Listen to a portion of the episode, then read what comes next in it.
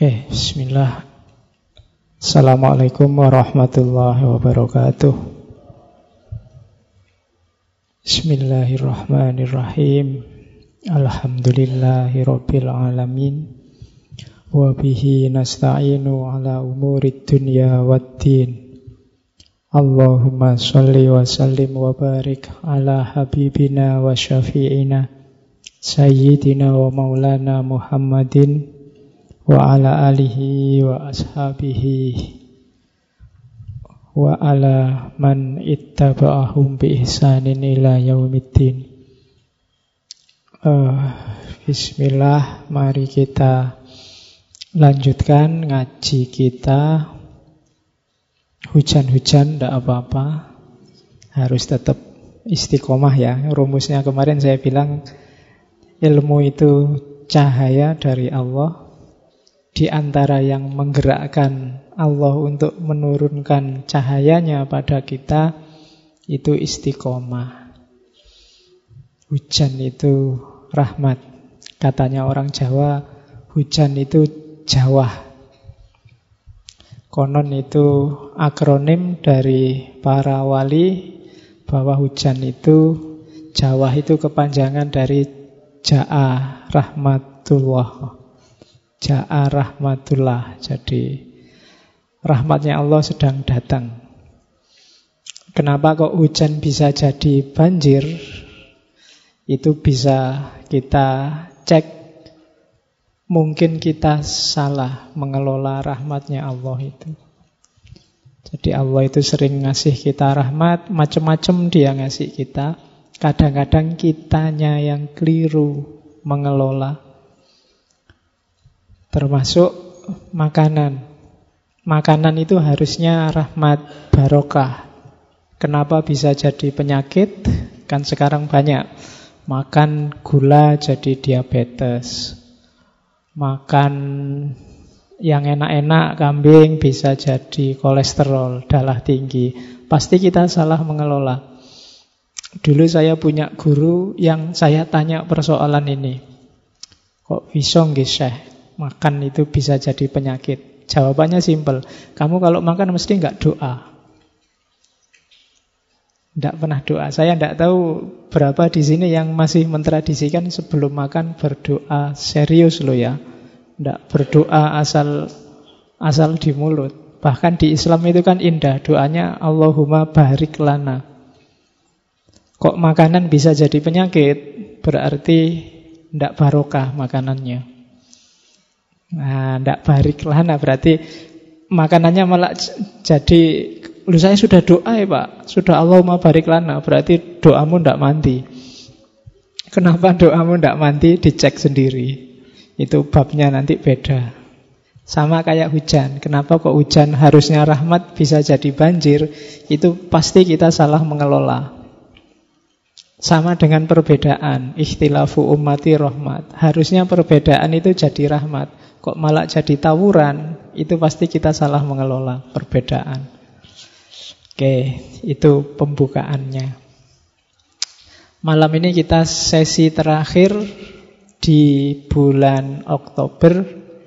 Kemarin saya menyebutnya judulnya kita kitab-kitab tipis. Kita ketemu dengan seorang pujangga dari barat yang sangat populer. Nama baratnya adalah Kahlil Gibran. Itu kalau pakai bahasa Arab, nama aslinya adalah Jubron sebenarnya. Asli Libanon. Jubron, Khalil Jubron. Namanya sama kayak namanya ayahnya. Jadi nama aslinya itu Jubron. Khalil punya bapak namanya Jubron juga. Ya ditulis dalam bahasa Latinnya biasanya pakai Gibran. Nanti nama Kahlil Gibran itu gelar apa? Sesuai dialek lahjahnya orang Amerika. Karena Khalil Gibran ini hidupnya di Amerika, di New York. Dulu saya lupa tahun 2016 juga saya ngangkat Khalil Gibran di sesi para pujangga. Tokoh-tokoh pujangga antara lain kemarin kita ngangkat Khalil Gibran. Jadi saya tidak akan ngomong banyak lagi untuk mengantarkan beliau Biar nggak menghabiskan waktu, langsung kita jujuk saja The Prophet-nya.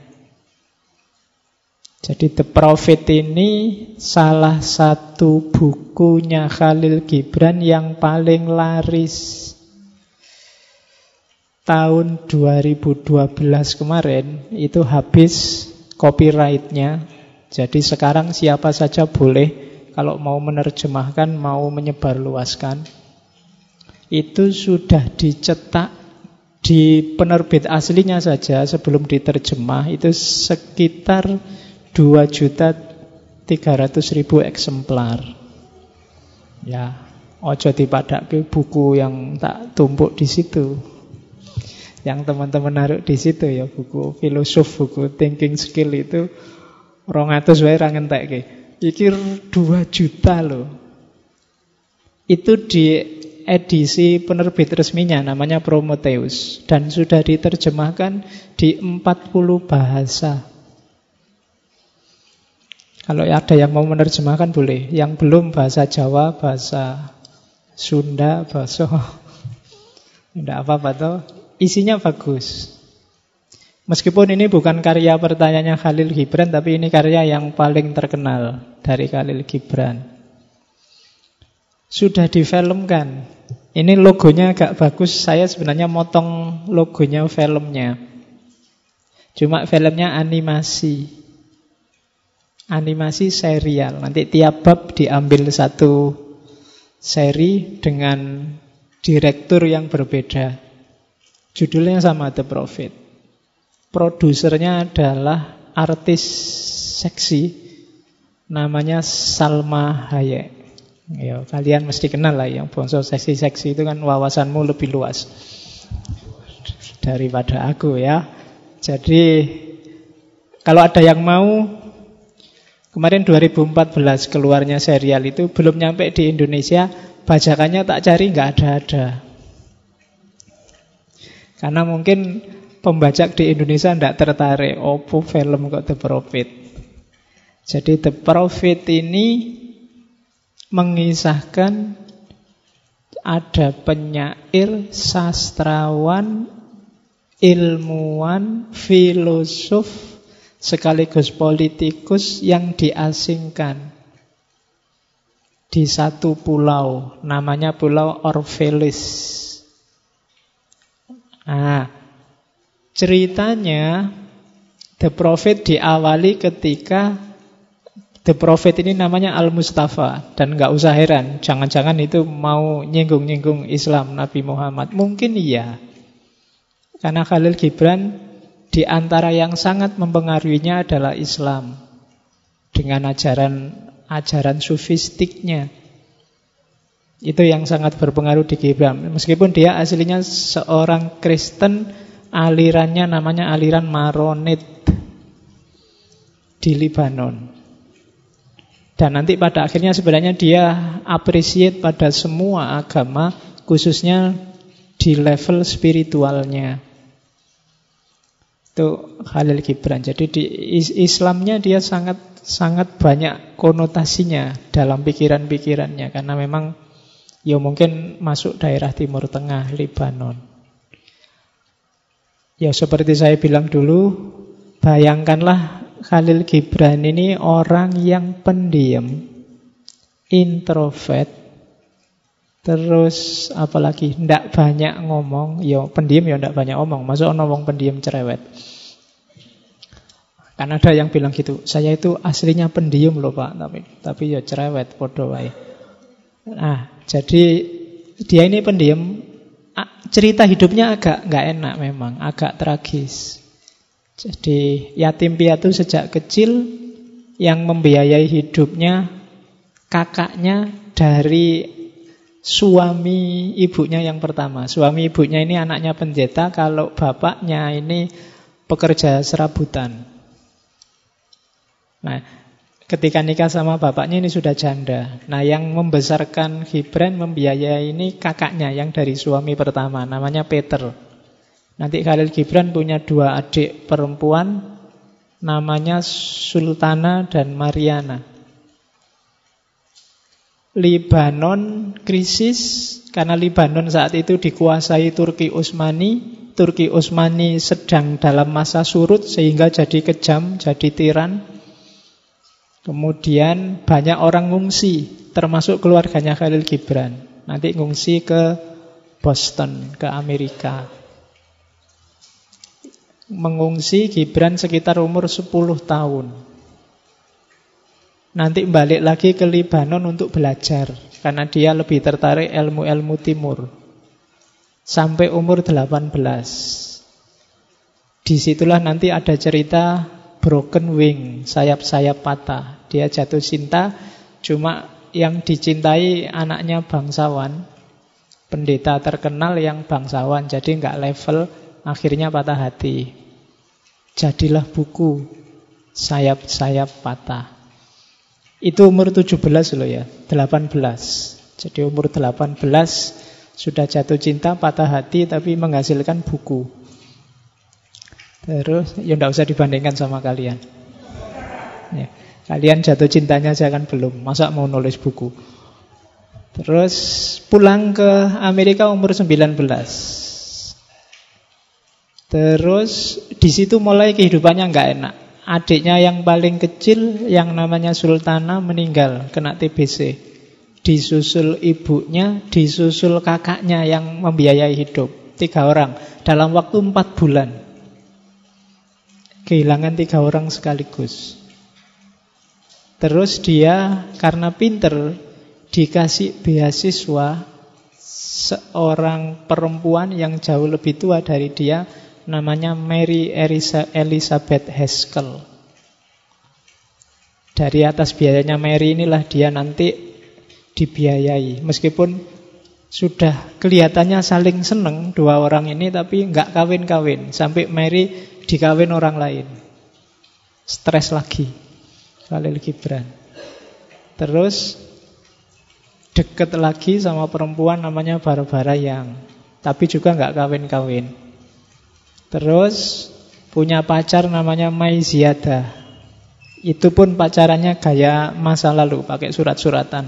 Itu pun yon ndak jadi kawin-kawin sampai Khalil Gibran meninggal umur 48 tahun masih muda, tapi pengaruhnya di dunia sastra, dunia kepujanggaan luar biasa.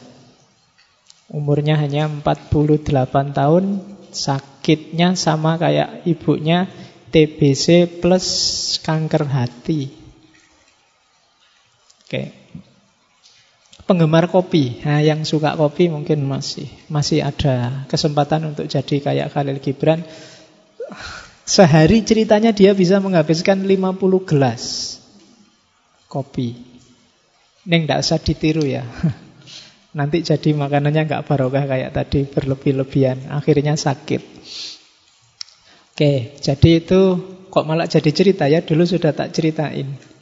Oke, jadi dia kita langsung menjelajahi The Prophet ya.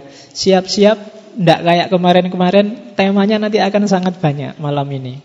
Kita semacam mengambil satu-satu hikmah-hikmah dari tulisan dari bab-bab yang ada di The Prophet. Itu ada sekitar 26 bab 26 puisi, 26 judul.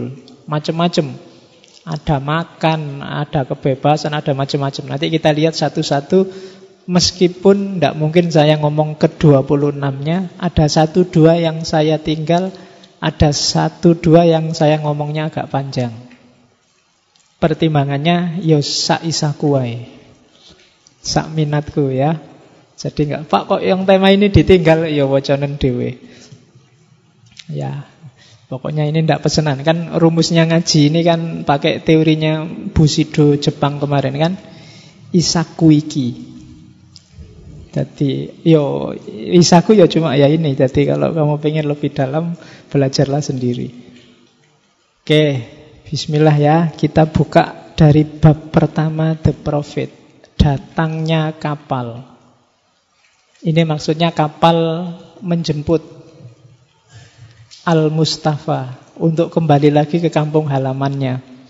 Cuma saat dia mau kembali, orang-orang yang di tempat pengasingannya dia semuanya berbondong-bondong ingin melepas dan berat sekali melepas orang besar, orang agung yang namanya Al-Mustafa ini. Kalimat-kalimatnya bagus. Al-Mustafa yang terpilih dan terkasih laksana fajar di zamannya 12 tahun lamanya terdampar di kota Orvalis.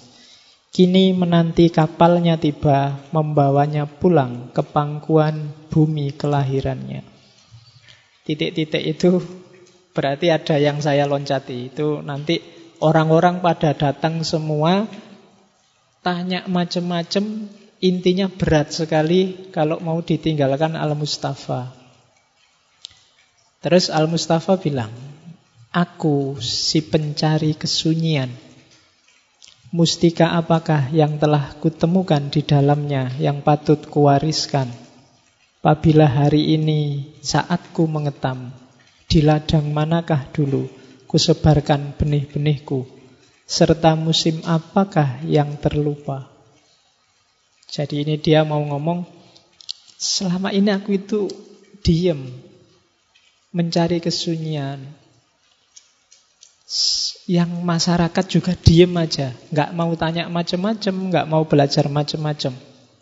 Lah kok sekarang aku mau pergi berbondong-bondong menahanku pergi.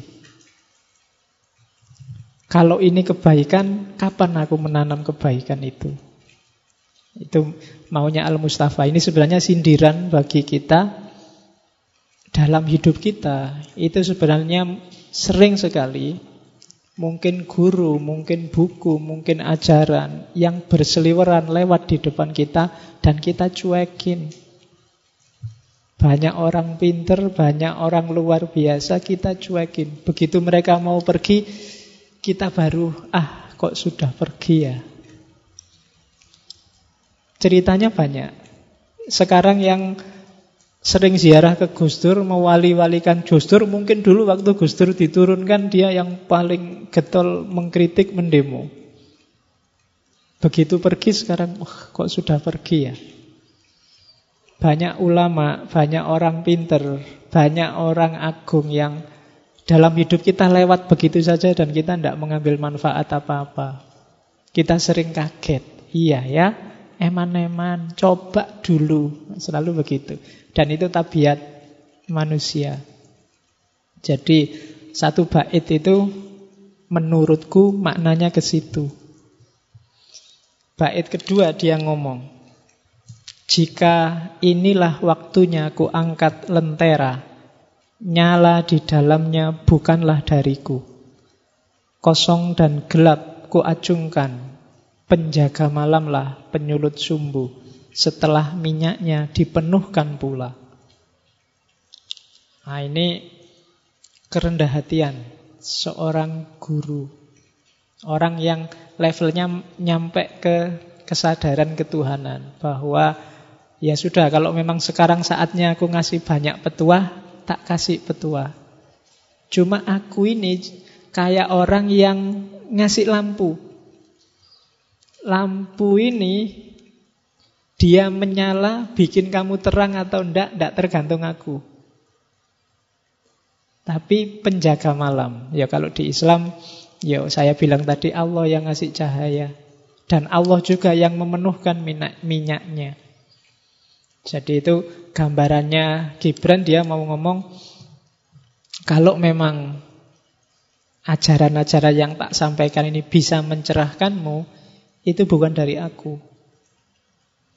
Tapi dari yang menyalakan lampu dan bukan aku, aku cuma nadongke lampu gini dok. Ya kalau analoginya ngaji malam ini, tiap malam kemis kamu tak kasih lampu-lampu yang entah bermanfaat entah enggak. Lampu yang tak kasih padamu itu bisa menerangi hidupmu apa enggak, tergantung si penyala lampu. Tergantung Allah. Jadi di antara sekian mungkin sudah seratus berapa kita ngaji itu mungkin ada salah satu yang lampunya menyala. Bikin kamu naik level kesadarannya, bikin kamu tercerahkan. Nah itu alhamdulillah. Kalau enggak ya ditunggu aja. Sopo ngerti lampu-lampu yang akan datang bisa bikin hidupmu cerah. Ya enggak cuma ngaji ini, semua ngaji, semua kajian. Mungkin justru bukan lampu ini, tapi dari lampu-lampu yang dibawa ustadz-ustadz di TV itu. Mungkin lampunya Mama Dede, lampunya Ustadz Maulana, apa lampunya Sopono yang di TV-TV itu. Lo sopo ngerti? Oke, lo saya pagi-pagi mendengarkan Mama Dede dapat pencerahan luar biasa. Ada ibu-ibu yang tanya, Mama, Suamiku kawin lagi. Mama Dede jawabannya, ibu yang salah. Kenapa sampai bisa suaminya tertarik ke wanita yang lain? Tidak tertarik ke ibu saja. Uh, jawabannya ampuh itu. Ada orang curhat malah dimarahi. Ya, malah. Loh kan kamu tidak mikir kan biasanya kalau ada orang tanya suamiku nikah lagi kan yang dimarah-marahi yang nikah lagi. Ternyata bisa juga yang dijawab, yang dimarah-marahi, yang ngadu, suaminya nikah lagi. Mungkin memang ada loh dimensi itunya. Kenapa kok bisa sampai suaminya nggak betah di rumah? Mbok dibikin betah. Loh itu sudut pandang yang khas. Mungkin kamu nggak mikir ke situ. Tapi Mama Dede bisa mikir ke situ. Padahal dia perempuan. Nah, itu kan khas. Nah, yang paling benar yang mana ya tetap lihat situasi. Tapi kan ini namanya sudut pandang yang berbeda. Ya lumayan kan dari Mama Dede dapat lampu kecil wawasan yang baru. Oke, hari ini kan kita suka eh, ngeritik tuh, opo-opo dikritik, semuanya disalah-salahkan. Nggak, ambil manfaat dari apa saja yang bisa kamu ambil. Oke, nah terus setelah Mustafa ngomong begitu, orang-orang kemudian bilang, Laksana ruh, engkau hidup di antara kami. Dan bayang-bayangmu menyebutkan cahaya di atas wajah kami. Kami telah menyayangimu, namun dengan kasih yang membisu. Serba terselubung oleh aneka macam kerudung. Tapi kini kasih kami menjerit kepadamu tanpa tedeng aling-aling semu. Ini terjemahan Indonesia ya, tedeng aling-aling. Memang bukan selamanya kasih sayang itu, memang bukankah selamanya kasih sayang itu tak menyadari kedalamannya sendiri sampai datang saat berpisah. Ini ini rakyatnya yang merasa menyesal. Kenapa kemarin-kemarin kok nggak memanfaatkan beliau ini waktu ada di sini? Ya kayak kamu yang sekarang nyesal. Kenapa dulu nggak tak tembak waktu SMA ya? Sekarang sudah hilang, sudah. Ah, sekarang sudah mau lulus. Kenapa kok kemarin tak biarin aja? Padahal itu kemarin kesempatan baik loh ya. Sekarang kok lewat, yo salahmu sendiri. Orang sering gitu. Berharganya sesuatu kadang-kadang baru muncul ketika sesuatunya mau hilang atau sudah hilang. Ketika mau perpisahan baru, waduh, kita mau berpisah ini gimana? Padahal kemarin-kemarin ngapain aja? Jadi itu bab pertama, datangnya kapal. Kita masuk ke bab kedua, bab selanjutnya. Ini yang paling kamu cari biasanya. Memang kalimatnya paling terkenal bagian ini. Cuma banyak orang salah paham. Biasanya bagi yang mau romantis-romantisan kalimat ini dikutip. Ya, meskipun tidak punya pacar. Tadi tak lihat di Facebook juga banyak yang bikin puisi cinta-cinta. Meskipun saya ragu yang bikin puisi dua pacar apa Oke. Apabila cinta memanggilmu, ikutilah dia, walau terjar berliku-liku jalannya. Dan apabila sayapnya merangkulmu, pasrahlah serta menyerahlah, walau pedang tersembunyi di sela sayap itu melukaimu. Dan jika dia bicara kepadamu, percayalah. Walau ucapannya membuyarkan mimpimu, bagai angin utara, menghancurkan, melantakkan taman kota. Sebab sebagaimana cinta memahkotaimu, demikian pula dia menyalipmu demi pertumbuhanmu, begitu pula demi pemangkasanmu. Jadi catatan pertama dari bait ini yang pertama cinta itu datang tidak bisa dicari, tidak bisa dikejar. Kan ada istilah mencari cinta, mengejar cinta. Susah. Kenapa? Cinta itu sifatnya datang. Makanya orang selalu jatuh. Di Indonesia kan bahasanya jatuh cinta. Kalau dalam sufi cinta itu ahwal. Dia bukan makom. Tidak diusahakan tapi datang. Ya kalau di sufi ya itu anugerah dari Allah. Akhwal itu kan dikasih oleh Allah. Ya kalau yang di luar sufi itu sifatnya intuitif. Dia datang ke dalam dirimu. Tidak bisa diteorikan, nggak bisa diakal. Jadi kalau cinta sudah datang jangan dilawan. Biar aja. Nikmatilah, meskipun mungkin kadang sakit. Aku kok ya jatuh cinta sama pacari temenku toh yo. Ada yang kayak gitu ndak? Aku kok jatuh cinta sama yang itu ya, ndak level nanti. Aduh, piye yo. Atau aku ini ganteng ya, aku kok malah punya rasa terhadap ini ya, levelnya jauh ya. Loh, katanya Gibran, kalau cinta sudah datang jangan dilawan. Menyerahlah saja. Apabila cinta memanggilmu, ikuti saja. Kenapa? Untungnya nanti banyak. Cinta itu bisa memahkotaimu, bisa menyalipmu. Tapi apakah dia memahkotaimu atau menyalipmu, kamu akan tersucikan oleh cinta. Pelajaran luar biasa akan kalian dapat.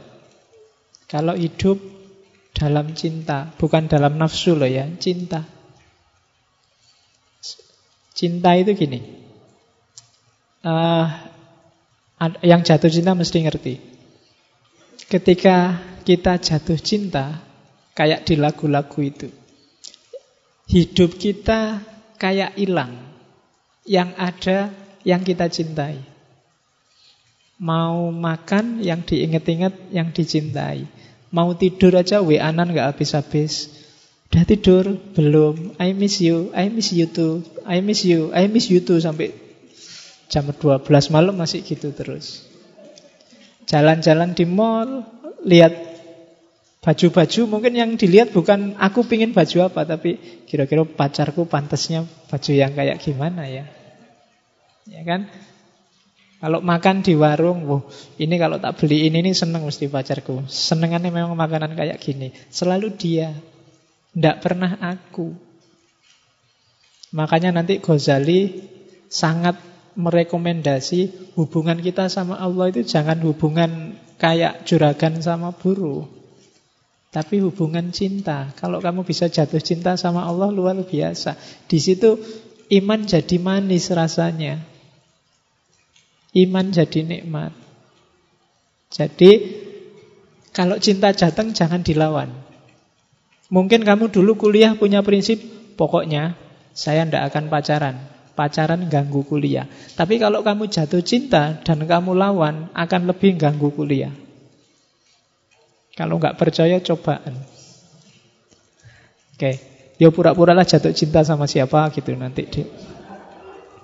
Ya, jadi ikuti saja. Yuk, cinta itu kan tidak harus bedakan antara rasa cinta dengan ekspresi cinta. Kalau ekspresi cinta pagernya banyak, aturan-aturannya banyak, tapi rasa cinta monggo saja. Oke.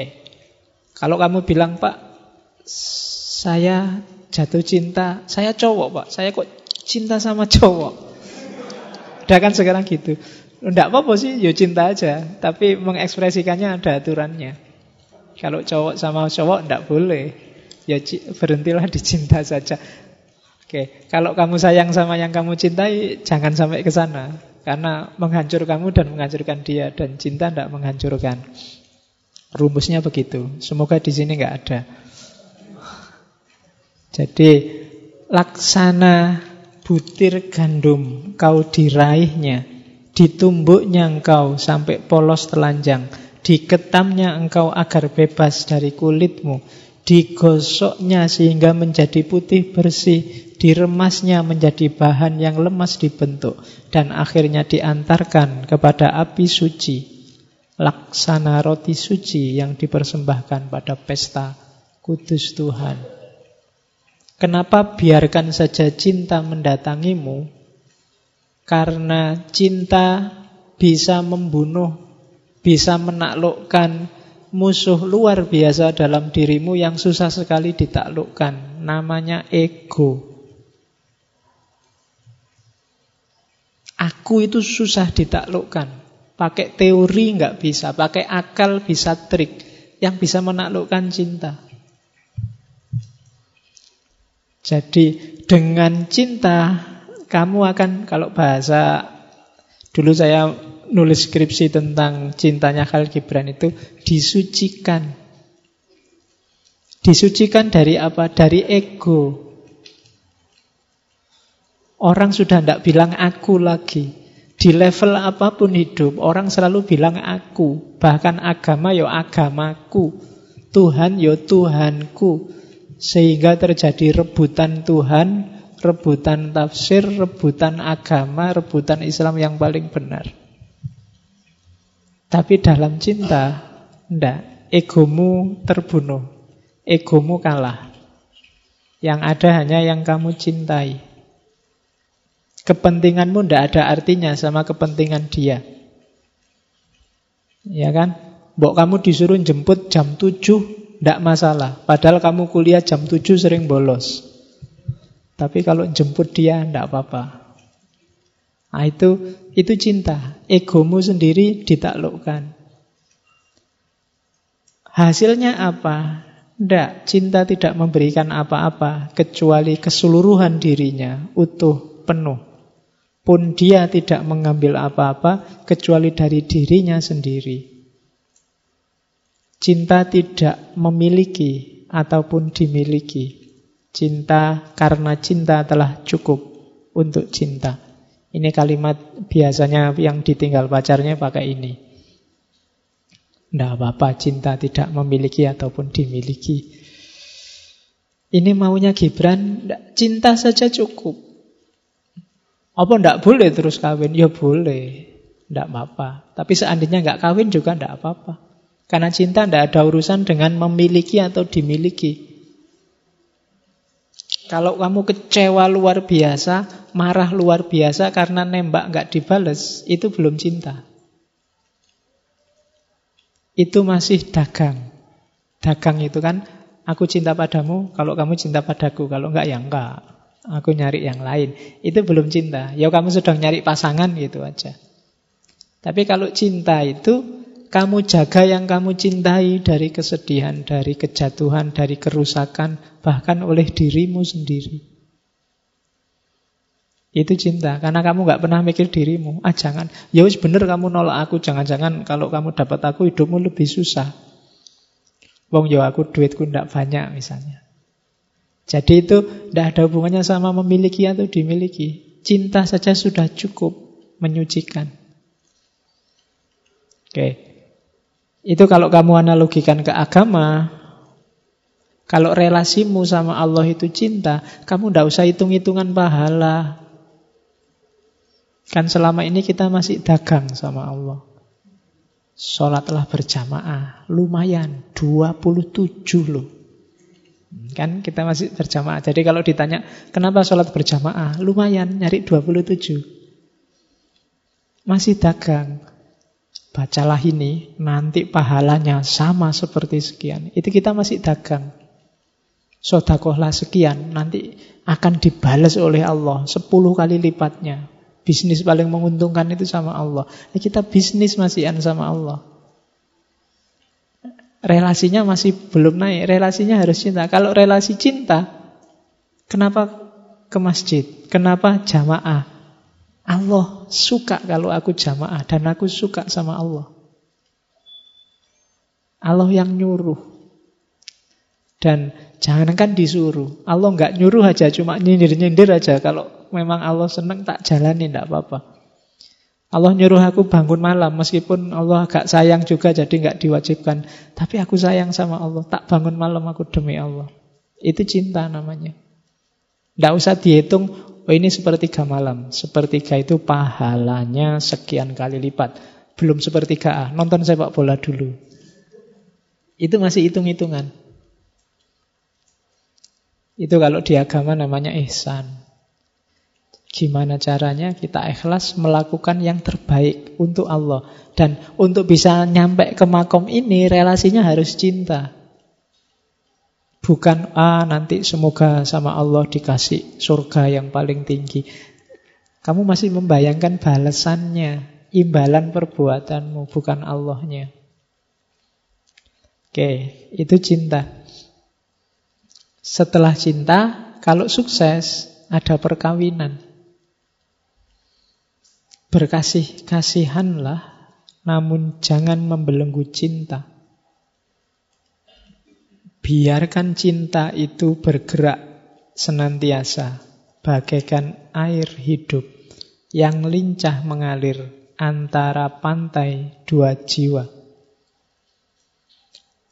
Saling isilah piala minumanmu, tapi jangan minum dari satu piala. Saling bagilah rotimu, tapi jangan makan dari pinggan yang sama. Jadi kalau kita sedang jatuh cinta, tidak boleh ada yang mendominasi atau didominasi. Apalagi kalau sudah kawin, perkawinan. Perkawinan itu bisa laki-laki dan perempuan, bisa guru sama muridnya, bisa dosen sama mahasiswanya, bisa takmir sama jamaahnya. Maksudnya bukan kawin-kawin itu. Kalau kalau orang Buddha sering bilang kita ketemu ini jodoh loh. Maksudnya bukan jodoh kok terus dikawini semua, enggak. Jadi dalam perkawinan itu termasuk dosen sama mahasiswa, pemimpin sama yang dipimpin, presiden sama rakyatnya, salinglah berkasih sayang. Cuma biarkan masing-masing dalam jati dirinya sendiri-sendiri.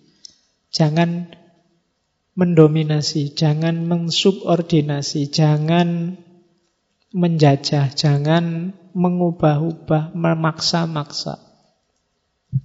Biarkan sesuai dengan identitas. Berikan kasih sayang tanpa harus mengubah. Baik mengubah dia atau mengubah dirimu. Kalau masih ada mengubah aku atau mengubah dia, berarti masih ada negosiasi. Aku mau jadi pacarmu asal kamu berhenti ngerokok. Itu negosiasi, belum cinta beneran. Aku mau jadi pacarmu asal kamu pindah kos-kosan ke sini. Nah, itu juga negosiasi, mesti boleh enak itu. Nggak, biarkan masing-masing sesuai jati dirinya. Aku mau jadi istrimu kalau kamu pindah agama. Kalau pindah agamanya karena terpaksa, nilainya tidak ada. Berarti tidak dari kesadaran. Ya secara formal monggo, tapi secara etis nilainya tidak ada. Karena orang yang dipaksa itu tidak bisa dikasih nilai. Maling kok dipaksa, itu ya polisi ini sing dihukum yang maksa maling. Merkosa kok dipaksa juga nggak bisa kena hukum. Misalnya kamu habis merkosa terus ada polisi, oh saya dipaksa ya pak. Kalau nggak memperkosa saya dibunuh, gimana? Kan itu nggak ada nilainya, meskipun perkosaannya sukses. Lihat kalau iya kan segala yang dipaksa itu tidak ada nilainya, termasuk agama. Kamu tidak harus senang-senang, wah gara-gara saya dia masuk Islam. Tapi kalau masuk Islamnya negosiasi, biar hanya untuk bisa kawin, ini tidak ada nilainya. Oke. Bahkan bukan cinta. Wah, demi cintanya padaku dia mau ganti agama. Tidak, itu negosiasi. Belum cinta. Jadi saling beri minuman tapi jangan minum dari cawan yang sama. Terus bernyanyi dan menarilah bersama dalam segala suka dan cita. Hanya biarkanlah masing-masing menghayati ketunggalannya. Tali rebana masing-masing punya hidup sendiri, walau lagu yang sama sedang menggetarkannya. Biarkan dia sesuai jalurnya, biarkan yang piano bunyinya kayak piano, biarkan yang gitar bunyinya kayak gitar, tidak usah diseragamkan. Dari situ muncul keindahan. Kita muslim sesama saudara, Cuma yang NU saja, yang Muhammadiyah enggak. Enggak indah itu. Indah itu yang berbeda biarkan beda. Tapi bisa kompak. Lagu yang indah itu alat musiknya macam-macam menghasilkan lagu yang enak. Kalau alat musiknya cuma satu, gong saja misalnya, semuanya harus gong, tidak enak. Paling suaranya dong, dong, dong gitu, tidak enak. Gitar saja juga tidak enak. Lebih enak ada gitarnya, ada biolonya, ada pianonya, ada gongnya, ada main bareng, kompak, cocok iramanya, indah. Kalau cuma satu nada, ndak indah. Itu rahasia dari ikhtilafu ummati rohmah. Macam-macam itu indah, membawa rahmat, menghasilkan kasih sayang. Kasih sayang itu kan aku di sini, kamu di situ, terus kita saling membagi kasih sayang. Kalau cuma satu ya ndak ada di situ, ndak ada di sini. Oke, terus berikan hatimu, namun jangan saling menguasakannya, sebab hanya tangan kehidupan yang akan mampu mencakupnya. Ini yang saya bilang, kita harus mencintai tapi tidak saling mengubah, tidak saling mendominasi. Tegaklah berjajar, namun jangan terlampau dekat. Bukankah tiang-tiang candi tidak dibangun terlalu rapat dan pohon jati serta pohon cemara tidak tumbuh dalam bayangan masing-masing? Jadi perbedaan adalah kekuatan, perbedaan adalah keindahan. Kalau tiang-tiangnya masjid ini cuma satu ngumpul di tengah, masjid ini ambruk sejak lama. Kenapa masjid ini kuat? Tidak ambruk. Karena tiangnya berjarak, beda-beda, tidak satu. Jadi jangan disesali kita ada aliran macam-macam. Itu kekuatan. Kalau pengelolaannya benar. Kalau tiang ini marah yang sebelah selatan sama tiang yang di utara. Eh, ngumpul di selatan semua. Islam itu yang selatan. Masjid ini rambruk. Dia jadi kuat ketika tiang-tiang itu sesuai jati dirinya masing-masing. Kalau orang Islam itu filosof semua, bubar juga Islam. Orang Islam fikih, fukoha semua juga tawuran, sini rebutan dalil. Orang Islam sufi semua juga rusak, nggak ada yang mau kerja jadi presiden, jadi panglima perang. Jadi macam-macam itu kekuatan. Kamu tidak usah meratapi macam-macam itu. Yang harus kita atur adalah manajemen kebersamaan kita seperti apa. Oke, rahasianya di situ. Terus, bab selanjutnya. Ini harus siap ya, ini agak loncat-loncat karena memang temanya loncat-loncat sesuai jamaah yang tanya pada Al-Mustafa. Ini juga saya potong-potong, kalau tak tulis semua nanti jadi terjemahan. Oke, di awal mesti ada siapa yang tanya. Ini juga sangat terkenal tentang anak. Anakmu bukanlah milikmu. Mereka putra-putri sang hidup yang rindu pada diri sendiri. Lewat engkau, mereka lahir namun tidak dari engkau. Mereka ada padamu, tapi bukan hakmu. Catatan pertama, anak-anak kita, tanda petik ya, anak itu bisa anak lahiriah, ya anak beneran. Boleh kamu tafsirkan murid, Boleh kamu tafsirkan orang yang ada di bawahmu yang harus kamu bimbing. Jadi awalnya memang anak-anak lahiriah, yaitu memang dari kita sih, kita yang melahirkan, kita yang bikin mereka hadir di dunia. Tapi bukan kita yang menentukan kehadirannya. Mereka cuma lewat kita. Maka bahasa Indonesia yang ada istilah bikin anak itu menyesatkan. Tidak bisa orang bikin anak. Siapa berani menjamin kamu misalnya besok punya punya istri, punya suami, berhubungan terus, ayo kita bikin anak. Tidak bisa. Yang bisa menentukan kamu hamil apa enggak kan bukan dirimu. Kamu isoe kan cuma main gitu aja. Hasilnya kan tidak tergantung dirimu. Secanggih-canggihnya sain, tidak bisa bikin anak. Oh sekarang kan bisa pak, bayi tabung, bisa inseminasi buatan. Itu toh tidak 100%. Bayi tabung ya iso gagal, inseminasi buatan bisa gagal. Kita tidak bisa bikin anak. Bayi tabung itu kan cuma meng mengkat prosesnya, mempertemukan telur sama sperma di luar itu. Jadi olahraganya tidak ada tapi langsung jadi. Prosesnya kan sama. Itu kan juga tidak jaminan juga. Seandainya jadi, berarti kan bukan kita penentunya. Kita cuma kelewatan. Kita cuma dititipi. Biar anak ini hadir, maka dia bukan milik kita, bukan hak kita. Itu rumus pertama. Jadi, terus kalau bukan hak kita kenapa? Berikan mereka kasih sayangmu, tapi jangan paksakan bentuk pikiranmu. Sebab pada mereka ada alam pikiran tersendiri. Patut kau berikan rumah untuk raganya, tapi tidak untuk jiwanya. Sebab jiwa mereka adalah penghuni rumah masa depan yang tiada dapat kau kunjungi sekalipun dalam impian. Jadi, besok kali kalau kalian punya anak, ajarilah cara berpikir, ajarilah cara mengambil keputusan, beri wawasan sebanyak-banyaknya. Tapi jangan ngatur mereka mau jadi apa. Biarkan mereka sendiri yang milih. Mereka punya hak untuk hidupnya sendiri. Itu maunya Gibran. Sekarang kan banyak anak yang sejak kecil sudah pontang-panting les ini, les itu, les piano, les olahraga, les biola, bahkan disuruh ngafalin Quran.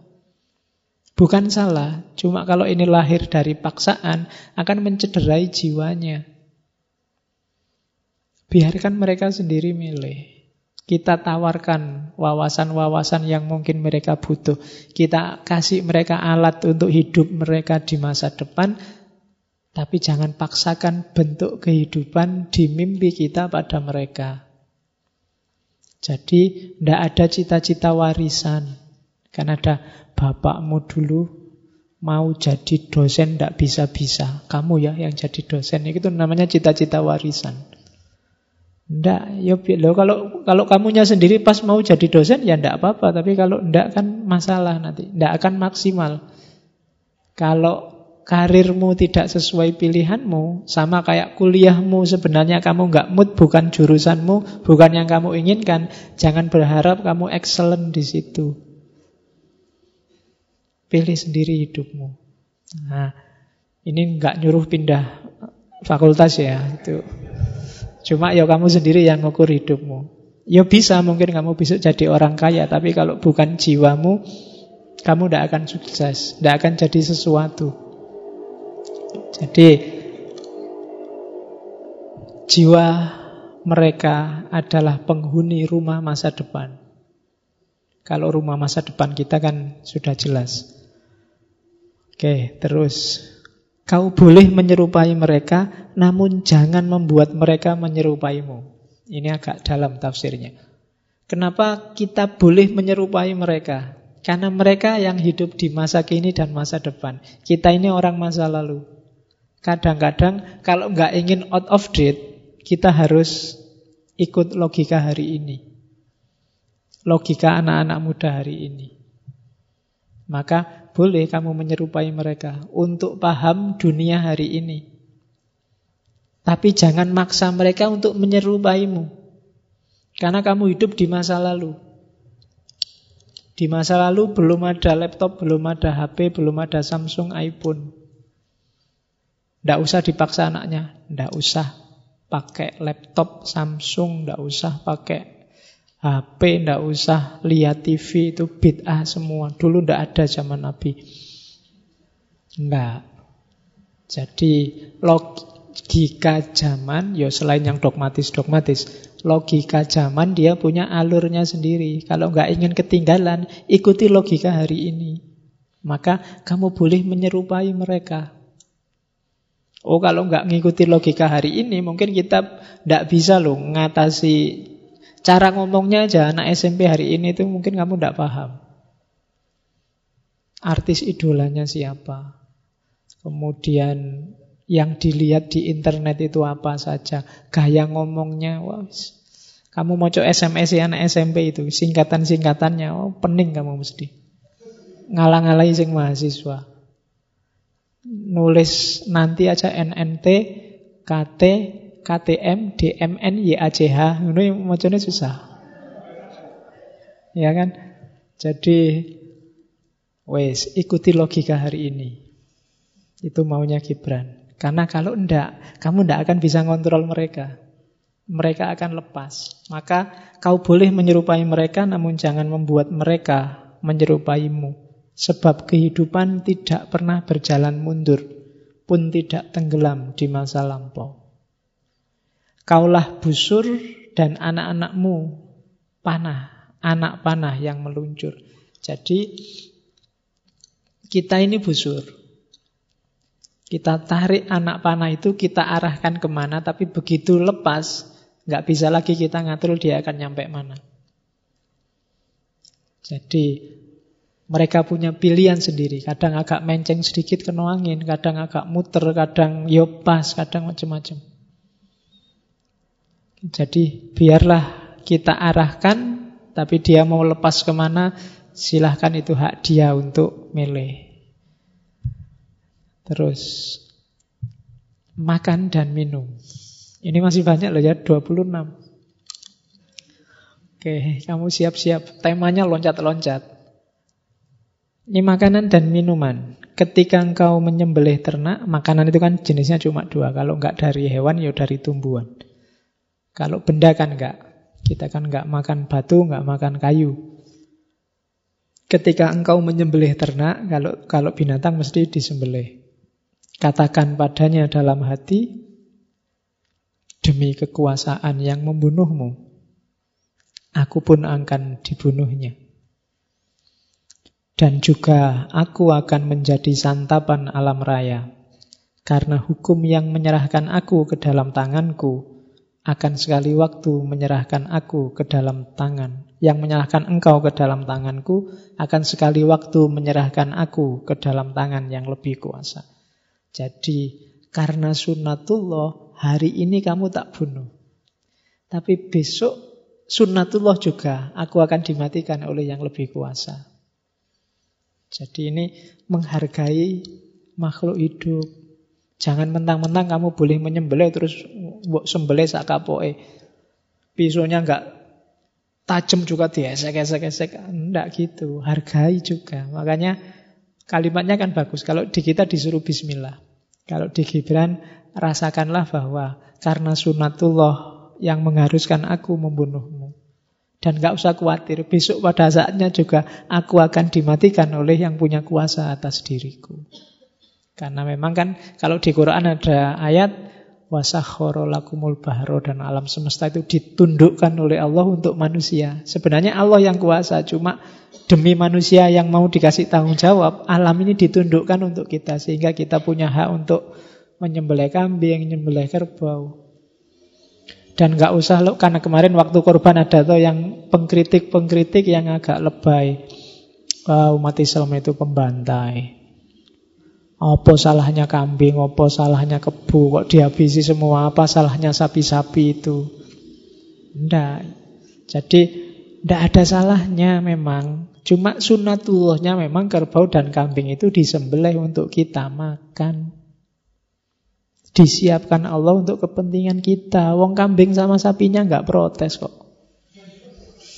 Iya, tidak apa-apa. Yang tidak boleh kan nyembelih temanmu sendiri. Kalau nyembelih sapi, nyembelih kambing, memang sunatullahnya begitu. Tidak harus sedih, tidak masalah. Bahwa ada yang vegetarian, ya monggo itu urusanmu. Tapi jangan marah-marahi yang tidak vegetarian. Kalau kamu marah-marah kepada yang tidak vegetarian, vegetarianmu nggak sukses. Karena marah itu daya hewani. Hewan dalam dirimu belum wafat berarti. Meskipun kamu makannya rumput sama tumbuh-tumbuhan. Oke. Itu kalau mau menyembelih kambing, darahmu dan darahku tak lain dari air sari yang menyiram dan menghidupi pohon surgawi. Di saat engkau mengunyah buah dengan gigi, katakan padanya dalam hati, benihmu akan hidup terus dalam tubuhku dan kuncup hari esokmu tetap mekar di kalbuku. Keharumanmu selalu bernafas lewat nafasku dan bersama-sama kita menari, bersukaria, menyongsong kelahiran semua musim. Kalau tumbuhan, bilang pada buah, kalau kamu makan apel, makan pisang ini, benihmu, dayamu akan tetap hidup dalam diriku. Kalau aku senang-senang, kamu juga akan ikut senang. Mari kita rayakan hidup ini bareng-bareng. Jadi dia tetap hidup dalam diri kita. Kasih aku kekuatan untuk bergembira, untuk menikmati hidup. Oh itu kalau makan. Jadi makanannya jadi barokah. Tidak mentang-mentang makanannya enak terus kamu rebutan. Cepet-cepetan makan. Tidak, dinikmati sesuap demi sesuap. Kalau itu binatang, dialognya yang awal tadi. Kalau itu buah, sayur, dialognya yang belakangan ini. Benihmu, dayamu, kuncupnya akan tetap hidup dalam diriku. Beri aku daya, beri aku kekuatan untuk menikmati hidup. Dan engkau akan aku ajak gembira ria. Oh, gitu kalimatnya. Jadi kalau makan itu harus lama karena ada baca puisinya. Ya. Oke, terus. Di waktu musim gugur ketika memetik buah anggur yang akan kau peras untuk minuman, katakan padanya dalam hati, juga aku adalah kebun anggur dan buahku pun akan dipetik untuk minuman. Laksana sari anggur yang baru jadi, aku akan disimpan dalam guci abadi. Jadi sebagaimana buah yang kamu yang diperas terus jadi minuman, kita nanti di akhir hidup kita juga akan habis, tinggal tulang, tinggal debu. Seperti buah yang diperas. Jadi, wahai apel, wahai jambu, wahai mangga, ndak usah galau. Kita nasibnya sama, cuma gilirannya aja beda. Waktunya aja yang berbeda. Oke, itu makan dan minum secara spiritual. Biar ada maknanya. Terus, oh ini kepotong. Kerja itu maksudnya. Ya. Selama ini kau dengar orang berkata bahwa hidup adalah kegelapan. Dan dalam keletihanmu kau tirukan kata-kata mereka yang lelah. Namun aku berkata bahwa hidup memang kegelapan, kecuali jika ada dorongan. Dan semua dorongan buta belaka, kecuali jika ada pengetahuan. Dan segala pengetahuan adalah hampa, kecuali jika ada pekerjaan. Dan segenap pekerjaan adalah sia-sia, kecuali jika ada kecintaan. Jadi, ini maunya Gibran, dia nyindir kita. Banyak sekali di sekeliling kita ini orang lelah, Pekerjaannya tiap hari mengeluh dan tidak ngapa-ngapain. Sambat terus. Tidak pernah berusaha, tidak pernah bekerja. Katanya Gibran, ya mungkin keluhan mereka itu benar. Hidup ini memang penuh masalah, memang gelap. Tapi kan kita nggak boleh diam saja. Kita harus bergerak, harus ada yang mendorong kita untuk bergerak. Untuk kita bisa bergerak, kita butuh pengetahuan. Meskipun nanti pengetahuan itu juga tidak ada gunanya kalau tidak kita jalankan. Kecuali jika ada pekerjaan. Pahami kemudian jalankan. Cuma pekerjaan itu juga tidak akan ada nilainya kalau dasarnya bukan cinta. Lawannya cinta itu pamrih. Kalau kamu kerja, cintailah pekerjaanmu. Apa pun yang kamu lakukan. Kayak gimana sih mencintai pekerjaan itu? Dan apakah yang dinamakan bekerja dengan rasa cinta? Laksana menenun kain dengan benang yang ditarik dari jantungmu. Seolah kekasihmu lah yang akan mengenakan kain itu. Bagai membangun rumah dengan penuh kesayangan, seolah-olah kekasihmu lah yang akan mendiaminya di masa depan. Seperti menyebar benih dengan kemesraan, dan memungut panen dengan kegirangan, seolah-olah kekasihmu lah yang akan makan buahnya kemudian. Itu namanya bekerja dengan penuh cinta. Jadi melakukan apa pun, bayangkan ini bermanfaat bagi orang yang kamu cintai. Kalau aku cinta padamu dan kamu cinta padaku, Hujan-hujan, capek-capek kan juga tidak masalah.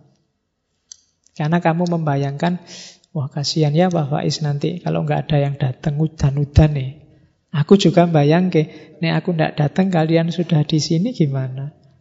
Itu namanya cinta. Tidak mikir dirinya sendiri. Padahal kan sing enak hutan-hutan itu kita di kamar ono selimut melungker. Apalagi capek-capek. Tapi kan enggak. Ah, enggak usah mikir aku. Ah, kasihan yang lain. Itu namanya cinta. Bekerja apa pun modusnya semacam ini. Ada nilainya. Tapi kalau kamu ke sini ah tak neng masjid ah duit entek lumayan oleh kopi gratis. Ah itu pamrih, bukan cinta.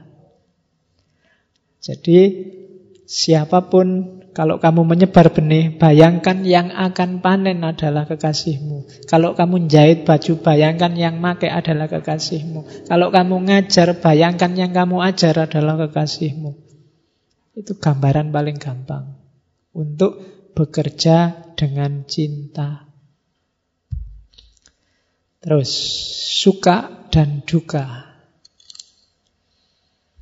Apabila engkau sedang gembira, mengacalah dalam-dalam kelubuk hati. Di sanalah nanti engkau dapati bahwa hanya yang pernah membuat derita berkemampuan memberimu bahagia. Kalau kita sekarang gembira, mungkin sukses, mungkin berhasil, mungkin memperoleh sesuatu, ingat-ingatlah bahwa sebelum kamu peroleh itu, kamu mengalami derita. Mungkin sekarang kamu gembira, lulus kumlot, tapi sebelumnya kan kamu mengalami derita luar biasa untuk belajar, untuk ke perpustakaan, untuk ingat-ingat. Mungkin kamu sekarang gembira luar biasa, pacarmu cakep sekali, kamu dulu kan mengalami derita ketika kamu naksir, ngelirik, nembak, mati-matian lah pokoknya. Ada ada susahnya. Tidak ada gembira yang tanpa susah. Tidak ada bahagia yang tidak diawali dengan susah. Makanya orang Jawa punya rumus tirakat. Agama punya rumus puasa. Kenapa? Susah dulu. Nanti di balik itu ada kegembiraan. Tapi kalau kamu senang-senang dulu, setelah itu ada kesedihan. Apabila engkau berduka cita, mengacalah lagi ke lubuk hati. Di sanalah pula engkau bakal menemui bahwa sesungguhnya engkau sedang menangisi sesuatu yang pernah engkau syukuri. Kalau kamu diputus pacarmu dan sekarang nangis, Dulu waktu kamu jadian, kamu bersyukur sekali dapat pacar. Kalau sekarang kamu sedih karena nggak lulus kuliah, karena sebelumnya kamu sudah seneng-seneng, yang lain belajar, kamu bolos kuliah. Rumusnya pasti begitu. Kalau sekarang kamu susah, sebelumnya kamu sudah seneng memang. Kalau sekarang kamu seneng, sebelumnya kamu sudah mengalami susah. Ada yang bilang sukacita itu lebih besar dari duka cita. Yang lain berpandangan tidak, dukalah yang lebih besar dari suka. Tapi aku berkata padamu, keduanya tidak terpisahkan. Bersama-sama keduanya datang. Dan bila yang satu sendirian bertamu di meja makanmu, ingatlah selalu bahwa yang lain sedang ternyenyak di pembaringanmu. Jadi suka dan duka itu silih berganti dan dua sisi dari mata uang yang sama. Kedua-duanya tidak terpisahkan. Maka jangan galau, jangan berlebihan, jangan mudah terpengaruh oleh rasa suka dan rasa duka. Biasa saja. Kalau sedang seneng nggak usah terlalu wow. Kalau sedang sedih juga nggak usah terlalu galau. Ingat-ingatlah kalau kamu sedang seneng, ada sedih juga. Ingat-ingatlah kalau kamu sedang sedih, ada seneng juga. Itu sudah rumusnya hidup. Kalau yang satu sedang bertamu di meja makanmu, yang lain sedang tertidur. Pada saatnya dia akan bangun dan datang. Oke. Kadang-kadang yang semula sumber kesenangan pada akhirnya jadi sumber masalah. Sumber kesedihan. Contohnya banyak, terus waktunya masih panjang. Ya, slide-nya. Kejahatan dan hukuman. Seringkali ku dengar engkau bicara tentang orang yang bersalah. Seolah-olah dia bukan seorang kerabat, tapi asing bagimu. Seorang yang hadir di duniamu bagai duri pengganggu. Ini katanya Gibran Orang yang kita anggap jahat, orang yang kita anggap musuh itu kan sering kita anggap seolah-olah mereka itu bukan manusia kayak kita. Seolah-olah mereka itu bukan orang yang bisa keliru, bisa salah. Kita anggap mereka sudah setan, kita anggap mereka sudah bukan manusia. Contohnya oke. Okay. Minta maaf aja nggak diterima, kudu salah. Nah, ada kan yang kayak gitu? Jadi katanya Gibran, sering loh saya dengar kayak gitu. Lah terus gimana? Katanya Gibran, sehelai daun pun tak dapat menguning tanpa sepengetahuan seluruh pohon, walau diam-diam. Demikian pula lah si salah, tak dapat berbuat salah tanpa keinginan nafsu sekalian manusia, walaupun terpendam. Kalau ada orang jahat, kalau ada orang salah, jangan dianggap itu andilnya dia sendiri. Lingkungannya, orang lain, masyarakatnya, cara berpikir hari ini, semuanya turut berpengaruh.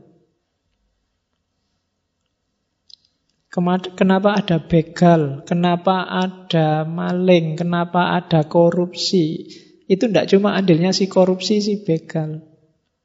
Gaya hidup hari ini kita semua, cara berpikir hari ini kita semua turut mempengaruhi. Kenapa orang mau korupsi? Ya karena mungkin hari ini kita semua tiap hari mikirnya hedonistik. Orang yang kaya kita hargai, orang yang uangnya banyak, yang mau ngasih sumbangan pada kita misalnya, kita puja-puja. Itu sama dengan logik semacam ini memungkinkan mereka untuk Ah, kalau gitu segala cara biar aku jadi kaya dan dipuji orang lain. Kita ikut andil. Kita mendewakan kekayaan, maka banyak orang nyari jalan gimana caranya dia cepat kaya. Ya, kita jadikan harta itu penting, di mana-mana dianggap itu penting, sampai presidennya maling kemarin ndak apa-apa, yang penting mau balik ke separuh hasil malingnya. Itu kan logikanya tax, tax amnesty. Ya. Nah, Ini yang bikin cara berpikir semua orang itu terpengaruh. Jadi jangan dikira kejahatan itu andilnya dia saja. Kenapa ada perkosaan? Ya mungkin tiap hari dia dipameri yang gitu-gitu di TV-TV, di internet-internet. Lah sasarannya ndak ada. Akhirnya lahirlah perkosaan. Kamu juga turut andil, loh. salahmu kamu juga ikut-ikutan download, ikut-ikutan lihat, ikut-ikutan. Kadang-kadang ikut ngupload, ikut menyebarkan di WA, di Facebook ini. Ada video baru kan sering gitu.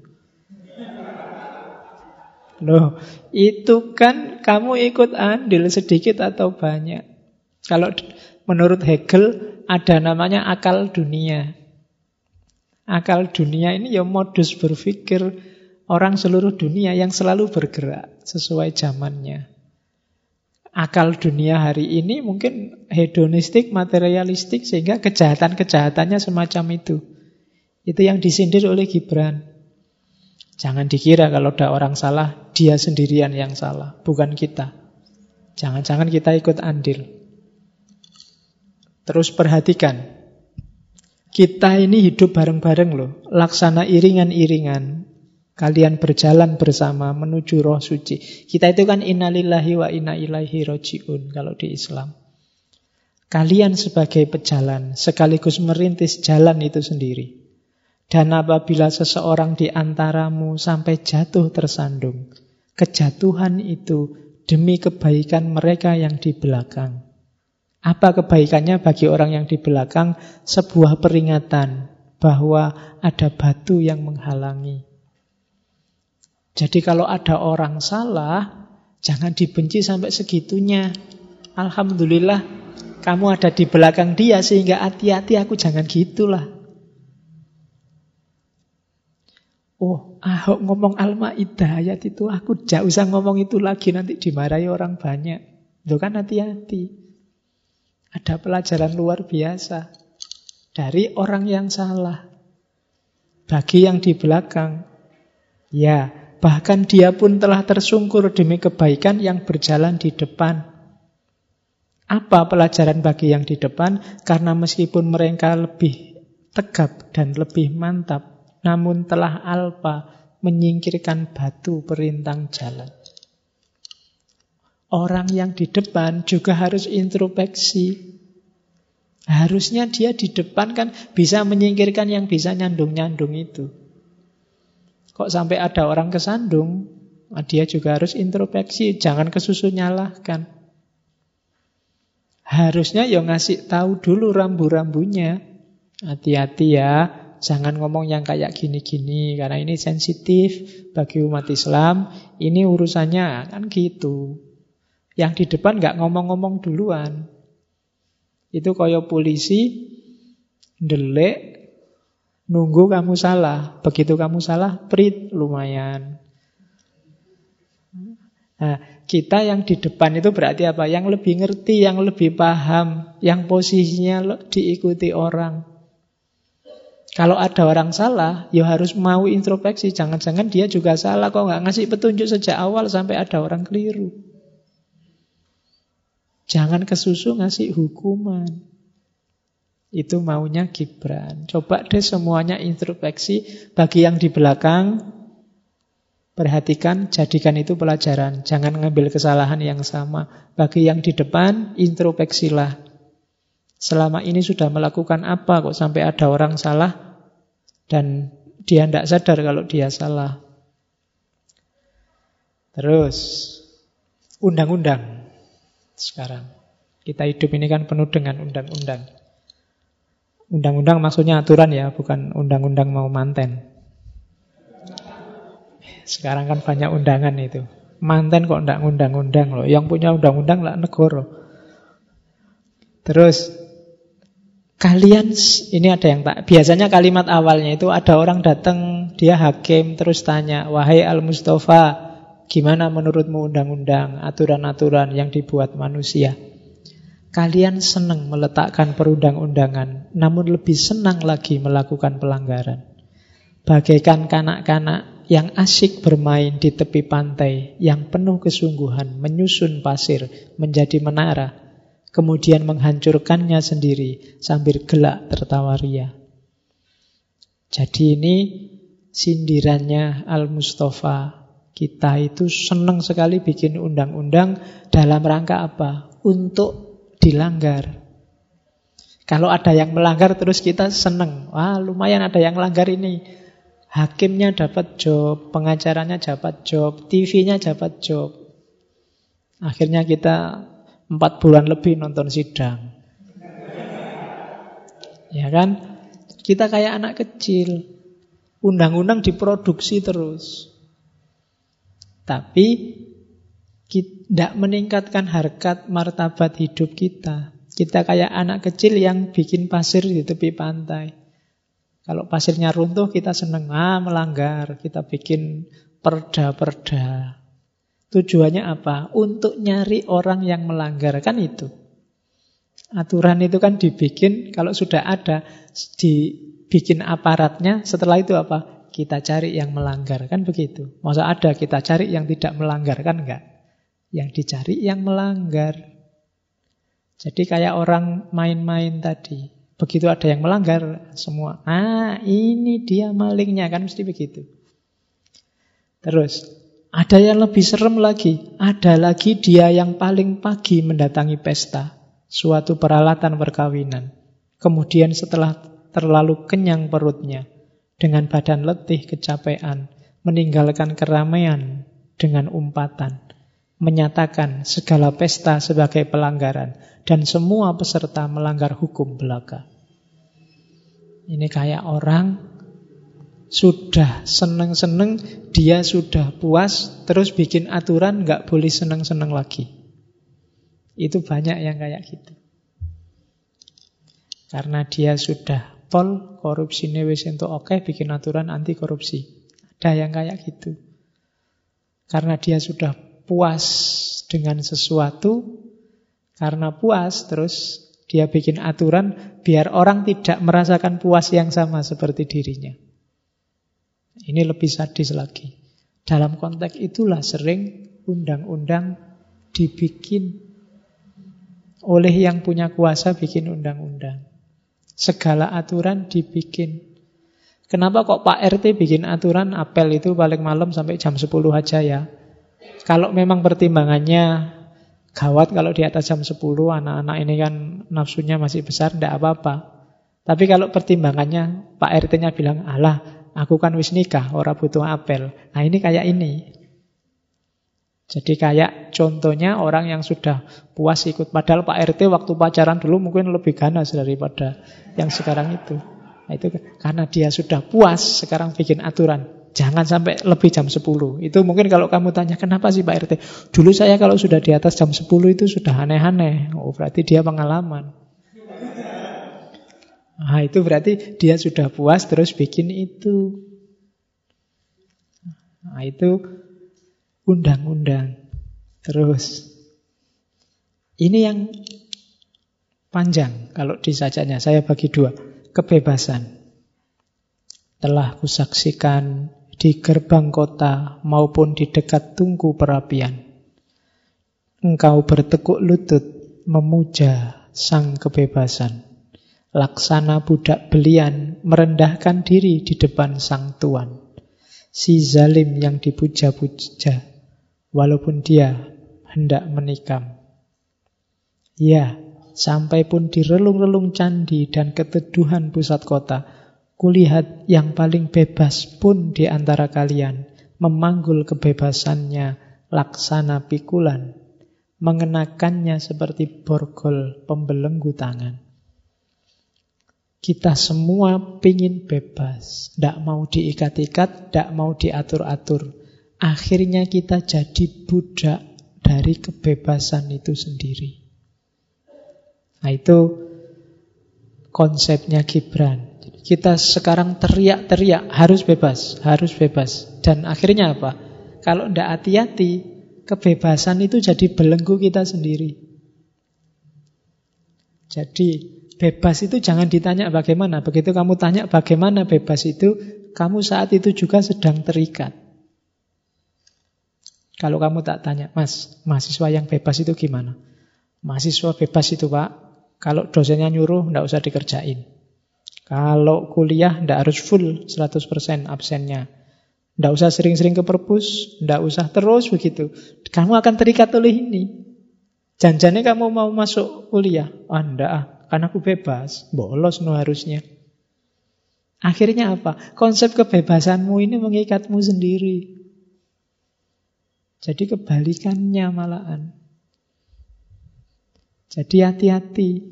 Bebas itu ketika kamu konsepkan, kamu tanyakan manifestasinya, saat itu juga begitu kamu bisa jawab, bebas itu seperti ini, dia akan jadi belenggumu. Bebas itu kalau kita revolusi mengkritik pemerintah. Itu namanya bebas. Ya saat itu juga kamu diikat oleh konsep ini. Kamu dibelenggu oleh konsep kebebasan ini. Hatiku menitikkan darah di dalam dada karena aku tahu bahwa kau hanya bebas sepenuhnya apabila engkau dapat menyadari bahwa keinginan bebas pun merupakan sebentuk belenggu bagi jiwamu. Jadi aku ingin bebas, apa-apa ingin bebas. Wong keinginanmu dok ini ya jadi belenggu. Ke mana-mana kamu akhirnya, pokoknya bebas itu tidak mau diatur. Ya jadi belenggu. Kita lihat lagi. Ini lebih jauh tentang kebebasan. Apabila seorang zalim yang hendak engkau tumbangkan, usahakanlah dulu agar kursi tahtanya yang tegak dalam hatimu, kau cabut akarnya sebelum itu. Sebab bagaimana seorang zalim dapat memerintah orang bebas yang berharga diri, jika bukan engkau sendiri membiarkannya menodai kebebasan yang kau junjung tinggi, mencorengkan arang pada harkat martabat kemanusiaanmu pribadi. Kita sering mengkritik ingin bebas dari orang zolim, tujuannya apa? Kita gantikan dia di posisinya. Kenapa kamu marah pada korupsi karena aku tidak kebagian korupsi. Kenapa kamu nggak mau ditindas? Karena lebih enak nindas. Yang dulu demo mati-matian melawan pemerintah, begitu jadi DPR, ganti sekarang dia berposisi yang di demo. Ternyata selama ini visinya ke situ memang.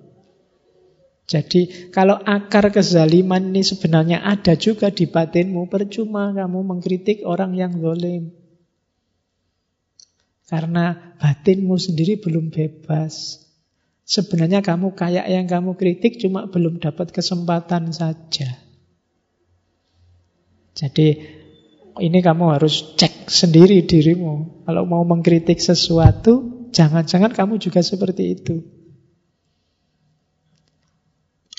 Terus ingat-ingat lagi bahwa saat kalau ada beban kesusahan yang hendak engkau tinggalkan, maka ingatlah bahwa beban itu telah pernah menjadi pilihanmu, bukannya telah dipaksakan di atas pundakmu. Kalau istri kamu anggap beban bagimu, dulu kamu sendiri yang milih istri.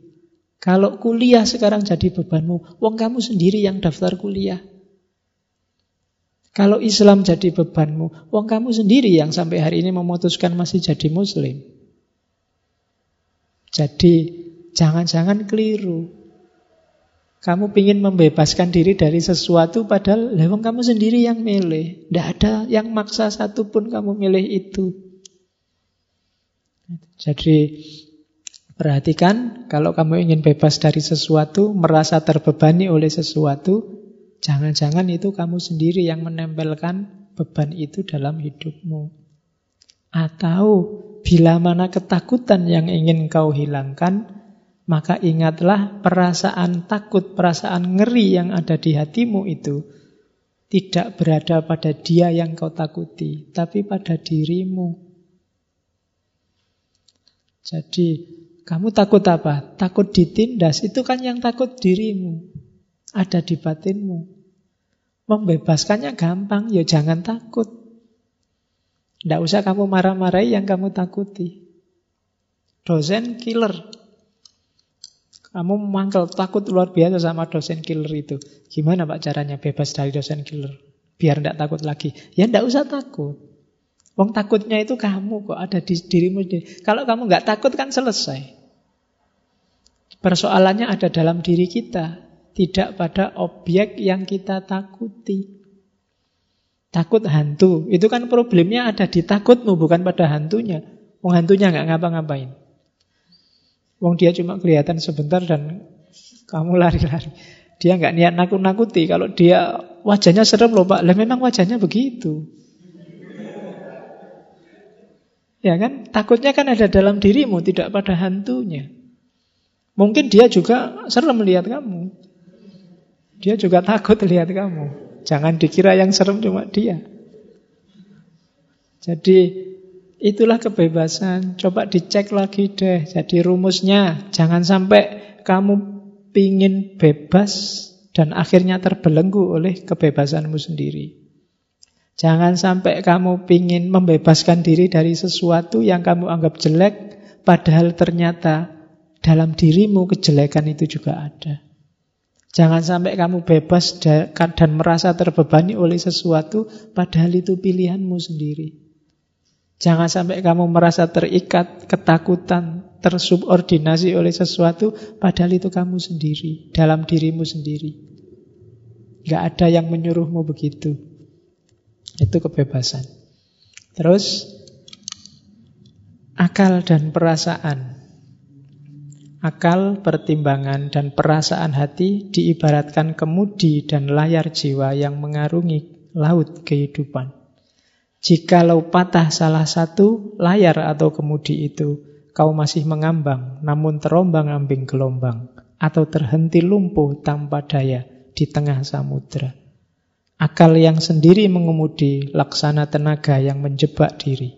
Sedangkan perasaan yang tak terkendali bagai api yang membara, menghanguskan diri. Karena itu ajaklah perasaan menjunjung tinggi akal budi, meraih puncak kebenaran sejati. Keduanya mewujudkan sebuah simfoni. Dan turutilah jiwamu membimbing perasaan dengan menggunakan akal pertimbangan. Sehingga perasaan itu tetap hidup dengan setiap kebangkitannya laksana burung fonik membubung tinggi dari tengah abu kebinasaannya. Jadi ini ada yang tanya, gimana tentang akal dan perasaan, rasio dan hati nurani? Katanya Gibran, katanya Al-Mustafa, akal dan perasaan itu seperti kemudi dan layar. Dua-duanya penting. Kemudinya ada, tapi layarnya rusak, tidak bisa bergerak. Layarnya ada, kemudinya rusak, tidak bisa diarahkan. Kalau hanya menuruti hati, perasaan tanpa akal, kadang-kadang kita kejebak, kita keliru, kita tersesat. Atau hanya menuruti akal, tapi tanpa perasaan. Ya, tidak bisa bergerak, rasanya hidup ini kering. Tidak ada rasanya. Jadi dua-duanya dalam hidup harus sama-sama jalan. Tidak usah di sendiri-sendiri. Pak, saya kan filosof. Akal no yang di nomor satu kan tidak. Akal tanpa perasaan kering. Perasaan tanpa akal tidak terarah. Dua-duanya penting. Akal kita harus hidup, perasaan juga harus hidup. Seperti layar dan kemudi dari sebuah kapal. Oke, terus penderitaan. Ya, derita. Ini masih panjang.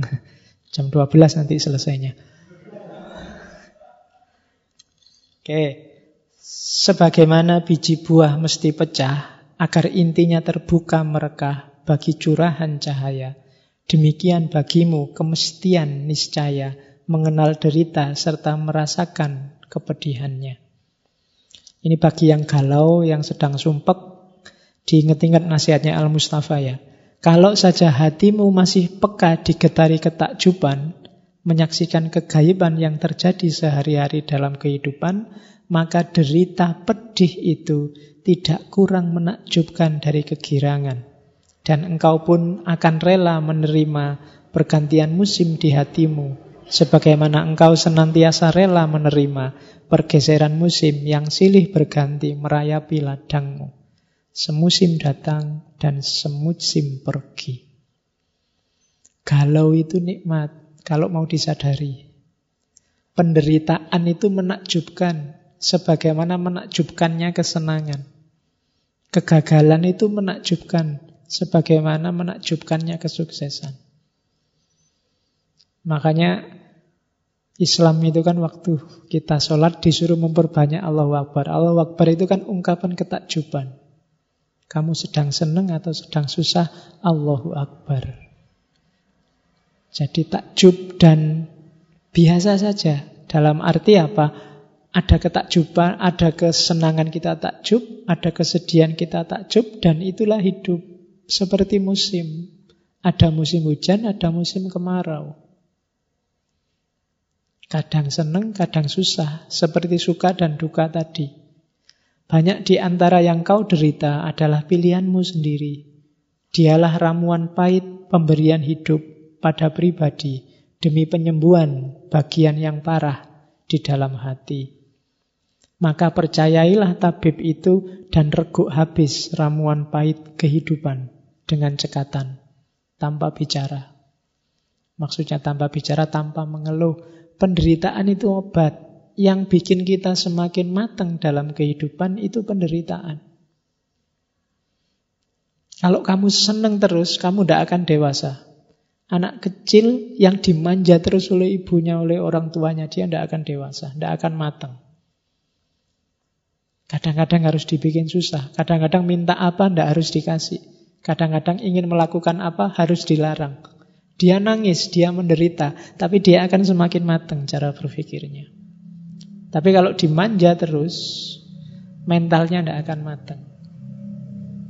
Jadi penderitaan itulah yang bikin kita semakin, kalau di agama semakin naik kelas. Ujian itu semakin bikin kita tangguh secara mental.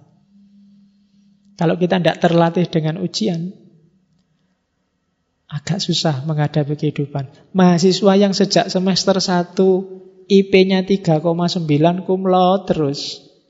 Dapat E itu bencana, dia tidak akan siap. Tapi mahasiswa yang sejak awal E ini oke. E itu biasa dia. Dia lebih tangguh menghadapi penderitaan nilai E. Oh ya kan? Loh, dari sisi kedewasaan itu itu harus diakui lebih tangguh yang sering dapat nilai E. Sing tiap hari A itu kan ya. Kan itu ceritanya Daniel Goleman melahirkan emotional question itu kan. Ada mahasiswa nilainya A terus. Satu ketika dia dapat nilai amin. Tidak terima dia. Harusnya dia A semua orang merasa pinter.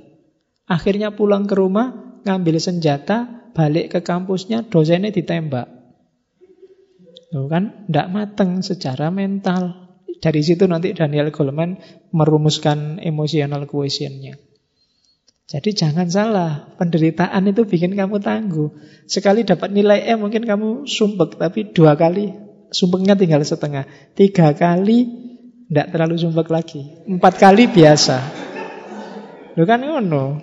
Eh, lima kali mungkin kamu heran, Loh kok nggak dapet E sekarang ya? Jadi itulah manusia. Jadi jangan khawatir. Penderitaan bikin kamu tangguh. Kesusahan bikin kamu tangguh. Yang tiap hari duitnya cukup, tidak pernah kurang duit. Begitu kurang duit, dia akan pontang-panting kesulitan kayak kiamat mau datang. Tapi yang tiap hari krisis, tidak pernah punya duit. Itu ndak masalah, ndak ada duit. Selalu punya jalan untuk mengatasi. Paling ndak kan pindah-pindah kos-kosan teman-temannya. Nanti kan ada jalannya ke sana. Oke, terus. Pengajaran. Tak seorang pun dapat menanamkan pelajaran kecuali yang mulai terjaga di fajar subuh pengetahuan. Dan guru yang berjalan di bawah bayangan kuil di tengah murid-murid pengikutnya tiada memindahkan kebijaksanaan, namun membenihkan keyakinan serta kasih sayang. Bila ia bijaksana, sesungguhnya tiadalah ia memintamu memasuki gudang perbendaharaan kebijaksanaan itu, tapi akan menuntunmu ke depan pintu gerbang penalaran. Sebab wawasan hidup seseorang tiada meminjamkan sayapnya pada gagasan orang lain. Dan begitulah setiap insan tegak berdiri di hadapan pengenalan Tuhan. Jadi pengajaran yang efektif itu bukan menjejalkan materi. Boleh menjejalkan materi, tapi yang utama apa? Mengantarkanmu ke depan pintu gerbang penalaran, menghidupkan pikiranmu, melatihmu berpikir, melatihmu bernalar. Melatih anak didiknya untuk cerdas, untuk bisa mandiri, berpikir sendiri. Karena mereka nanti akan menghadapi hidupnya sendiri. Jadi, kalau sekedar materi, bisa orang baca buku sendiri. Tapi cara mengelola materi itu yang lebih penting. Dan itu tugas beratnya para guru. Kalau di sini ada yang fakultas tarbiyah. Jadi tidak dijejalkan materinya, tapi diajarkan cara mengelola materi. Ajarkan cara dia memahami pengetahuan, ajarkan cara dia menginterpretasi, menganalisis pengetahuan. Itu lebih penting. Ajari logika, ajari bahasa, ajari cara bernalar, cara berpikir, menanggapi persoalan, menghadapi perbedaan, menghadapi teori pemikiran yang berbeda itu lebih penting. Itu pengajaran, persahabatan. Di saat berpisah dengan teman, kau tiadakan berduka cita. Sebab apa yang paling kau kasihi darinya, amatlah mungkin lebih cermerlang dari kejauhan.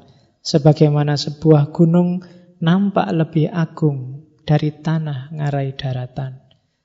Jadi, tidak usah galau kalau kita bersahabat dan kemudian terpisah. Apalagi sudah saling jatuh cinta kemudian LDR. Kadang-kadang kejauhan itu semakin memperindah.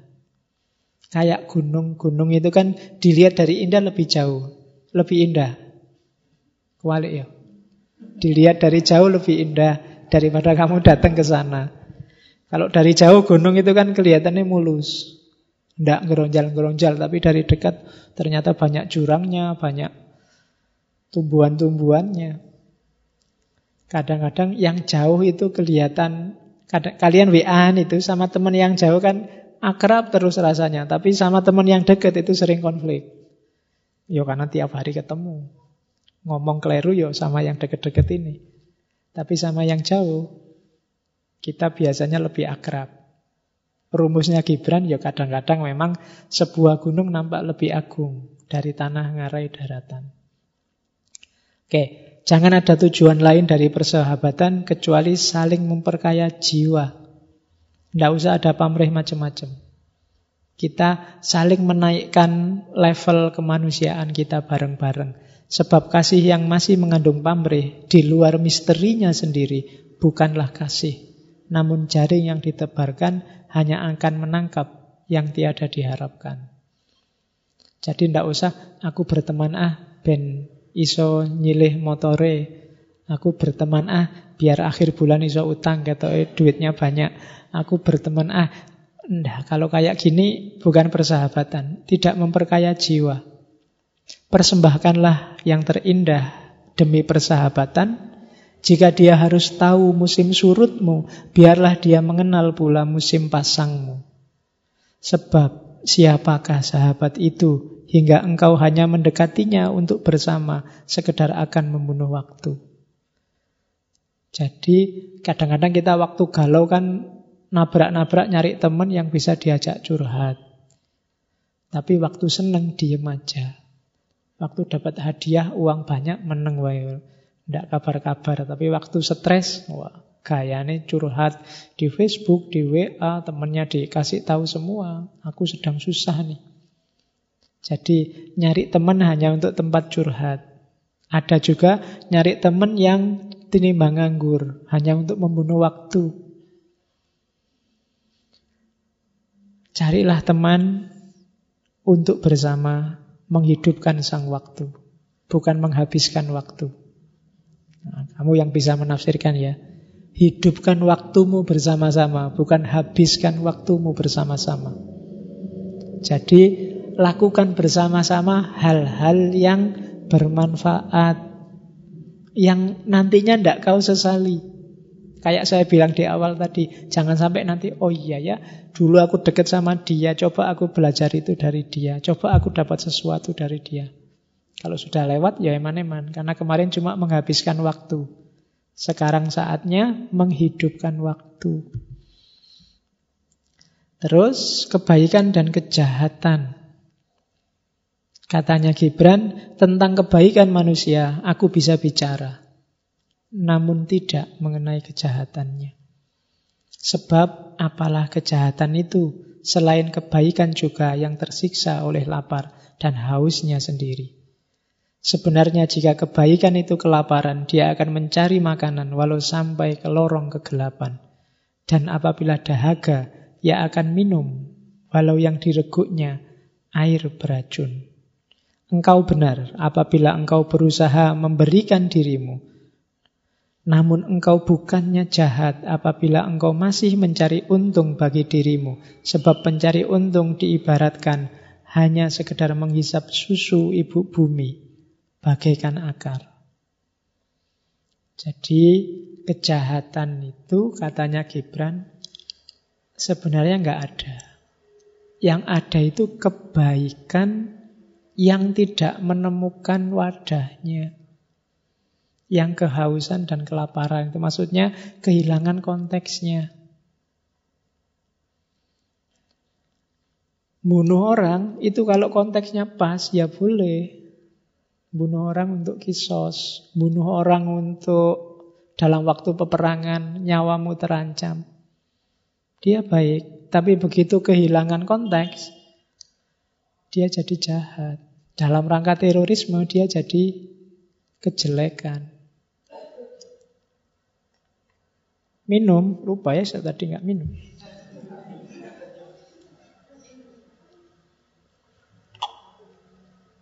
Minum ini kebaikan. Tapi kalau konteksnya tidak pas, dia bisa jadi kejelekan, kejahatan. Konteksnya tidak pas itu bisa misalnya berlebihan, porsinya kebanyakan, dia akan jadi kejahatan. Kenapa tadi makan gula itu kok terus dianggap jelek? Karena awalnya kita melakukan kejahatan dengan gula, kokean. Sampai melahirkan diabetes. Jadi terus yang semula itu janjane baik. Terus gula jadi jahat. Bukan karena gulanya yang jahat, tapi konteksnya yang ganti sekarang. Karena kemarin kamu berlebih-lebihan sih. Tidak ada gula jahat itu. Ngerokok itu ya jahat, cuma kan dia tidak jahat pada dirinya sendiri. Kalau kamu ngerokoknya sehari cuma setengah anu dalam rangka apa, mungkin ya enggak masalah. Cuma kamu ngerokoknya kan oke, lebih banyak daripada nafasmu. Ya mesti wae ngerusak. Ngerokok itu kan baik-baik saja asal enggak dibakar. Itu namanya ngemut. Oke. Jadi buah pohon tak mungkin berkata pada akarnya, jadilah seperti aku yang masak dan ranum ini, senantiasa memberikan kelimpahan hasilnya. Sebab bagi sang buah memberi adalah kebutuhannya, sedang bagi sang akar menerima adalah kebutuhannya.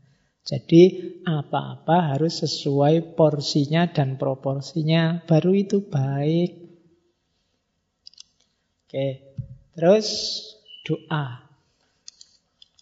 Katanya Gibran, kalian berdoa di saat kesulitan dan membutuhkan. Alangkah baiknya kalian pun berdoa di puncak kegirangan. Dan di hari-hari rizkimu sedang berkelimpahan. Dan bila engkau dapat merasa nyaman, bila sempat mencurahkan kegelapan hatimu ke haribaan angkasa, maka engkau pun dapat merasa nyaman memancarkan fajar merekah di hatimu ke cakrawala raya. Jadi berdoa itu nggak usah nunggu susah. Menyampaikan terima kasih pada Allah, ya sampaikan aja lewat doa. Doa itu kan komunikasi kita yang paling dekat sama Allah. Jadi Di hari rezekimu sedang banyak, ya sampaikan pada Allah. Minta Allah rezekimu barokah, bermanfaat, tidak sia-sia. Kan nggak ada yang nggak bisa diminta dari Allah. Tidak harus nunggu sumpek. Kamu dapat nilai A pun berdoalah ya Allah semoga nilai A ini membantu masa depanku. Semoga nilai A ini barokah. Semoga nilai A ini tidak cuma membahagiakanku tapi juga itu berdoa. Apalagi dapat nilai E. Ya kan? Jadi tidak harus nunggu sedang kamu kaya berdoalah. Miskin juga berdoalah. Hujan berdoalah, kemarau juga berdoalah. Kalau engkau memasang telinga pada kesucian malam, engkau akan mendengar mereka. Mereka ini alam semesta, bicara dalam kebisuan. Alam semesta aja secara konstan katanya Gibran selalu berkomunikasi sama Allah. Apa kira-kira katanya? Tuhanku yang agung, kemauanmu, lah yang berlaku dalam diriku. Doronganmu lah dalam diriku, yang merubah malam milikmu menjadi hari yang menjadi milikmu pula. Kamu tak, kami tak kuasa meminta apa-apa. Karena mereka alam, yang dikasih kuasa minta-minta kan kita. Sebab engkaulah maha tahu akan kebutuhan kami. Bahkan sebelum kebutuhan itu lahir dalam diri kami. Engkaulah kebutuhan kami. Engkaulah pemberi kami semua. Alam aja, meskipun dia tidak butuh apa-apa, dia tidak sedih, tidak senang, berdoa. Apalagi kita. Itu maunya Gibran. Kesenangan. Betapa seringnya dengan menyingkiri segala kesenangan, engkau hanya menimbun keinginan tersembunyi di relung kesadaran. Siapa tahu bahwa apa yang nampaknya lenyap sekarang dari permukaan hanya menanti saat kebangkitan di kemudian hari. Bahkan jasmani memahami kodratnya dan kebutuhan hak alamiahnya, serta tiada sudi mengalami tipuan dari akal manusia. Jasmani adalah kecapi jiwa, tergantung kepada manusia untuk menggetarkannya dengan petian lagu merdu ataupun suara yang tiada menentu. Ya, apa sih kesenangan itu? Kesenangan itu, ya kalau bagi Gibran lagu kebebasan maksudnya fitrah kita, natural kita. Allah menurunkan kita ke muka bumi itu bukan untuk sumpek-sumpek. Kita dikasih banyak sekali fasilitas itu untuk kita senang. Kita dikasih nafsu juga asal nggak berlebihan itu biar kita bahagia. Biar nggak kenapa nggak boleh berlebihan? Biar kita nggak susah akhirnya bukan demi Allah. Senenglah, rayakanlah hidupmu. Semua makhluk gak ada yang dikasih fasilitas untuk seneng. Kita yang dikasih. Jangan bikin Allah kecewa. Dikasih fasilitas semewah ini untuk seneng, untuk bahagia. Kita tiap hari mengeluh. Kita tiap hari sumpek. Itu paragraf kedua, dia nyindir orang-orang yang suka menyiksa diri. Sok menghindari kesenangan. Termasuk yang ndak nikah, ndak mau makan puasa terus-terusan, yang yang sejenis itu. Katanya Gibran, ah itu cuma memendam saja. Pada saatnya dia bisa tampil, bisa dadi. Ada orang demi spiritualitas, yang jasmani tak tinggal. Ah, hati-hati itu blunter, dia cuma dipendam. Itu yang bikin ada orang level spiritualnya tinggi, tiap tahun gonta ganti istri. Ada kan yang kayak gitu.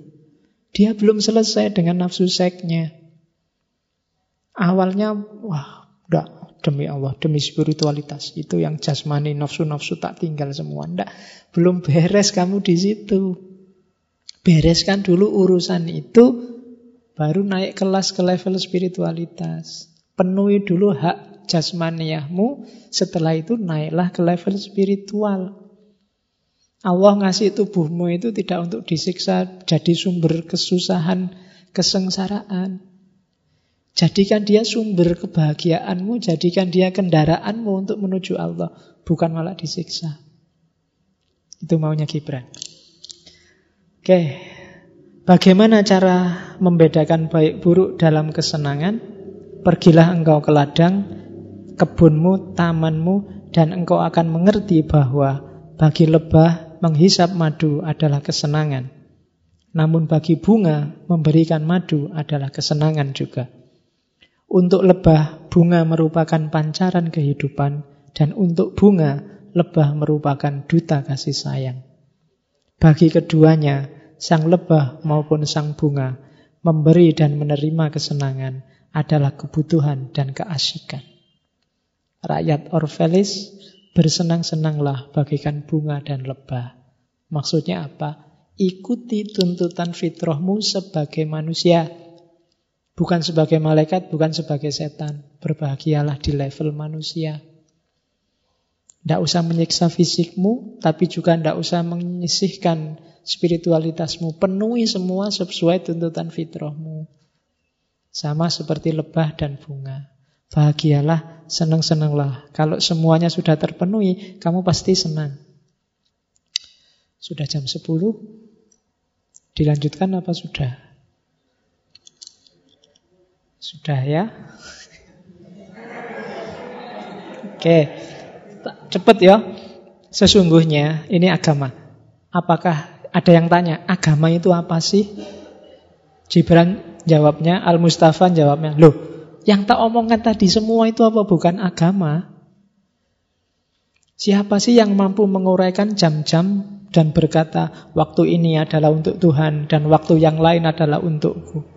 Saat ini diperuntukkan jiwaku dan yang lain adalah untuk badanku. Tidak. Segala hidup kita ini untuk Tuhan. Hubungannya sama agama. Tidak ada yang keluar dari agama. Dia yang mengenakan kesusilaan, laksana mengenakan baju pameran. Lebih baik telanjang, karena angin dan surya tiada akan melubangi kulitnya, sedang baju pameran rapuh terhadap cuaca. Kehidupanmu sehari-hari adalah rumah ibadah dan ibadah pula. Masukilah kehidupan itu dengan seluruh pribadi, Bawalah bersamamu segenap bajak, garu, pahat, dan kecapimu. Segala alat yang kau buat demi kebutuhan dan hiburanmu. A sampai Z-nya hidup kita itu agama. Agama itu tidak ada. Tidak harus yang berhubungan dengan Al-Ma'idah 51. Tidak harus yang berhubungan dengan semuanya agama. Tidak harus dipisah. Oh ini politik bukan agama, ini agama. Tidak. Yang kita omongkan tadi mulai makan, persahabatan, kebebasan, semuanya agama. Kerja semuanya agama. Tidak ada yang tidak agama. Kau hendak mengenal Tuhan, maka janganlah kau menjual. Janganlah kau menjadi pemecah masalah. Seyogyanya engkau pandang sekelilingmu dulu, dan di situ engkau akan melihat Tuhanmu sedang bermain dengan anak-anakmu. Dan layangkanlah pandangan ke angkasa raya. Di sanalah ia bersemayam di antara mega-mega. Mengulurkan tangannya dalam kilat menggempita dan turun sebagai hujan yang menyirami maya pada. Engkau akan menangkap pandangnya dalam senyuman bunga, lalu membubung tinggi sambil melambaikan tangannya. Dia menyalamimu dari pucuk pohon cemara. Kalau kita mau mengenal Allah, Allah sudah mengenali kita. Dia ada di sekeliling kita, di mana pun. Sejak tadi dia ikut ngaji ini. Tapi dia juga mengiringi hujan yang turun. Dia juga di mana-mana ada Allah. Lihatlah Allah. Kalau kamu bisa melihat adanya Allah di mana-mana, seluruh hidupmu adalah ibadah. Oke, kematian. Sesungguhnya engkau sendiri dapat menyelami rahasia kematian. Tapi betapa engkau akan berhasil menemukan dia selama engkau tidak mencarinya di pusat jantung kehidupan. Kehidupan dan kematian adalah satu, sebagaimana sungai dan lautan adalah satu. Getarmu menghadapi kematian ibarat gemetarnya anak gembala ketika berdiri di hadapan raja yang berkenan meletakkan tangan di atas kepalanya pertanda restu dan sejahtera. Tidakkah sukacita si anak gembala di balik gemetarnya bahwasanya ia diperkenankan menerima restu sang raja? Namun demikianlah, namun demikian, bukankah penghargaan ini semakin membuat gemetar jiwa? Jadi, jangan takut dengan kematian. Kalau kamu berani hidup, pasti berani mati. Kematian itu gambarannya Gibran sangat indah. Seperti anak gembala yang ketemu oleh rajanya, terus kepalanya dipegang. Itu dia mesti gemetar luar biasa. Gemetarnya bukan apa-apa, tapi antara takut, antara suka yang luar biasa, antara siap-siap mau dapat anugerah penghargaan dari si raja itu. Jadi gemetarmu menghadapi kematian bukan gemetar yang kecil hati, tapi gemetar menyambut anugerah dari seorang raja, sementara engkau hanya anak gembala. Itu katanya Gibran. Padahal apa sih kematian itu selain telanjang di tengah angin serta luluh dalam sinar surya? Apakah arti nafas berhenti selain membebaskannya dari pasang dan surut ombak yang gelisah sehingga bangkit mengembang lepas tanpa rintangan menuju ilahi? Jadi kematian adalah kebebasan yang sejati yang harusnya kita impi-impikan karena itulah jalan kita bisa lepas dari penjara tubuh bertemu dengan yang ilahi, raja dari segala raja. Perpisahan. Ini pidato perpisahannya. Ya. Rakyat Orvalis tercinta, dengarlah, sang angin telah memanggilku pergi. Tiada terburu aku seperti bayu itu, namun saatnya tak tertangguhkan lagi. Kami kaum pengembara yang senantiasa mencari jalan yang lebih sepi, tak pernah menyongsong pagi di tempat sama seperti kemarin yang masih kami huni, dan tak pernah menyambut fajar di tempat sama seperti kemarin kami akhiri. Bahkan selama bumi tidur, berkelana jualah kami. Kami benih tanaman dari jenis yang kuat bertahan dalam keranuman dan isi hatilah letak alasan. Mengapa senantiasa kami terbawa, mengembara di atas pawana dan tersebar ke mana-mana. Tiada lama aku berada di tengah-tengahmu, terlebih lagi ucapan hati, amatlah singkatnya. Namun apabila gema tutur kataku tiada lagi mengiang di telinga kalian, dan ingatlah akan kasih sayangku yang telah pudar melenyap dari lubuk kenangan. Itulah saatnya aku akan datang kembali lagi untuk berbicara dengan hati yang bertambah kaya dari bibir yang lebih pasrah kepada roh suci. Ya, aku akan kembali nanti bersama gelombang pasang samudra. Oke, ya insya Allah kita akan ngaji lagi rebu depan.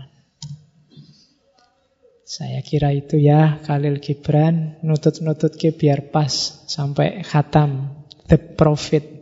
Ini cuma potongan-potongan, nanti silahkan dibaca detailnya. Minggu depan kita ganti bulan. Saya merancang temanya manusia istimewa. Manusia istimewa bukan orangnya tapi konsepnya. Kita akan ketemu dengan empat konsep. Yang pertama Superman, Ubermensnya Nietzsche.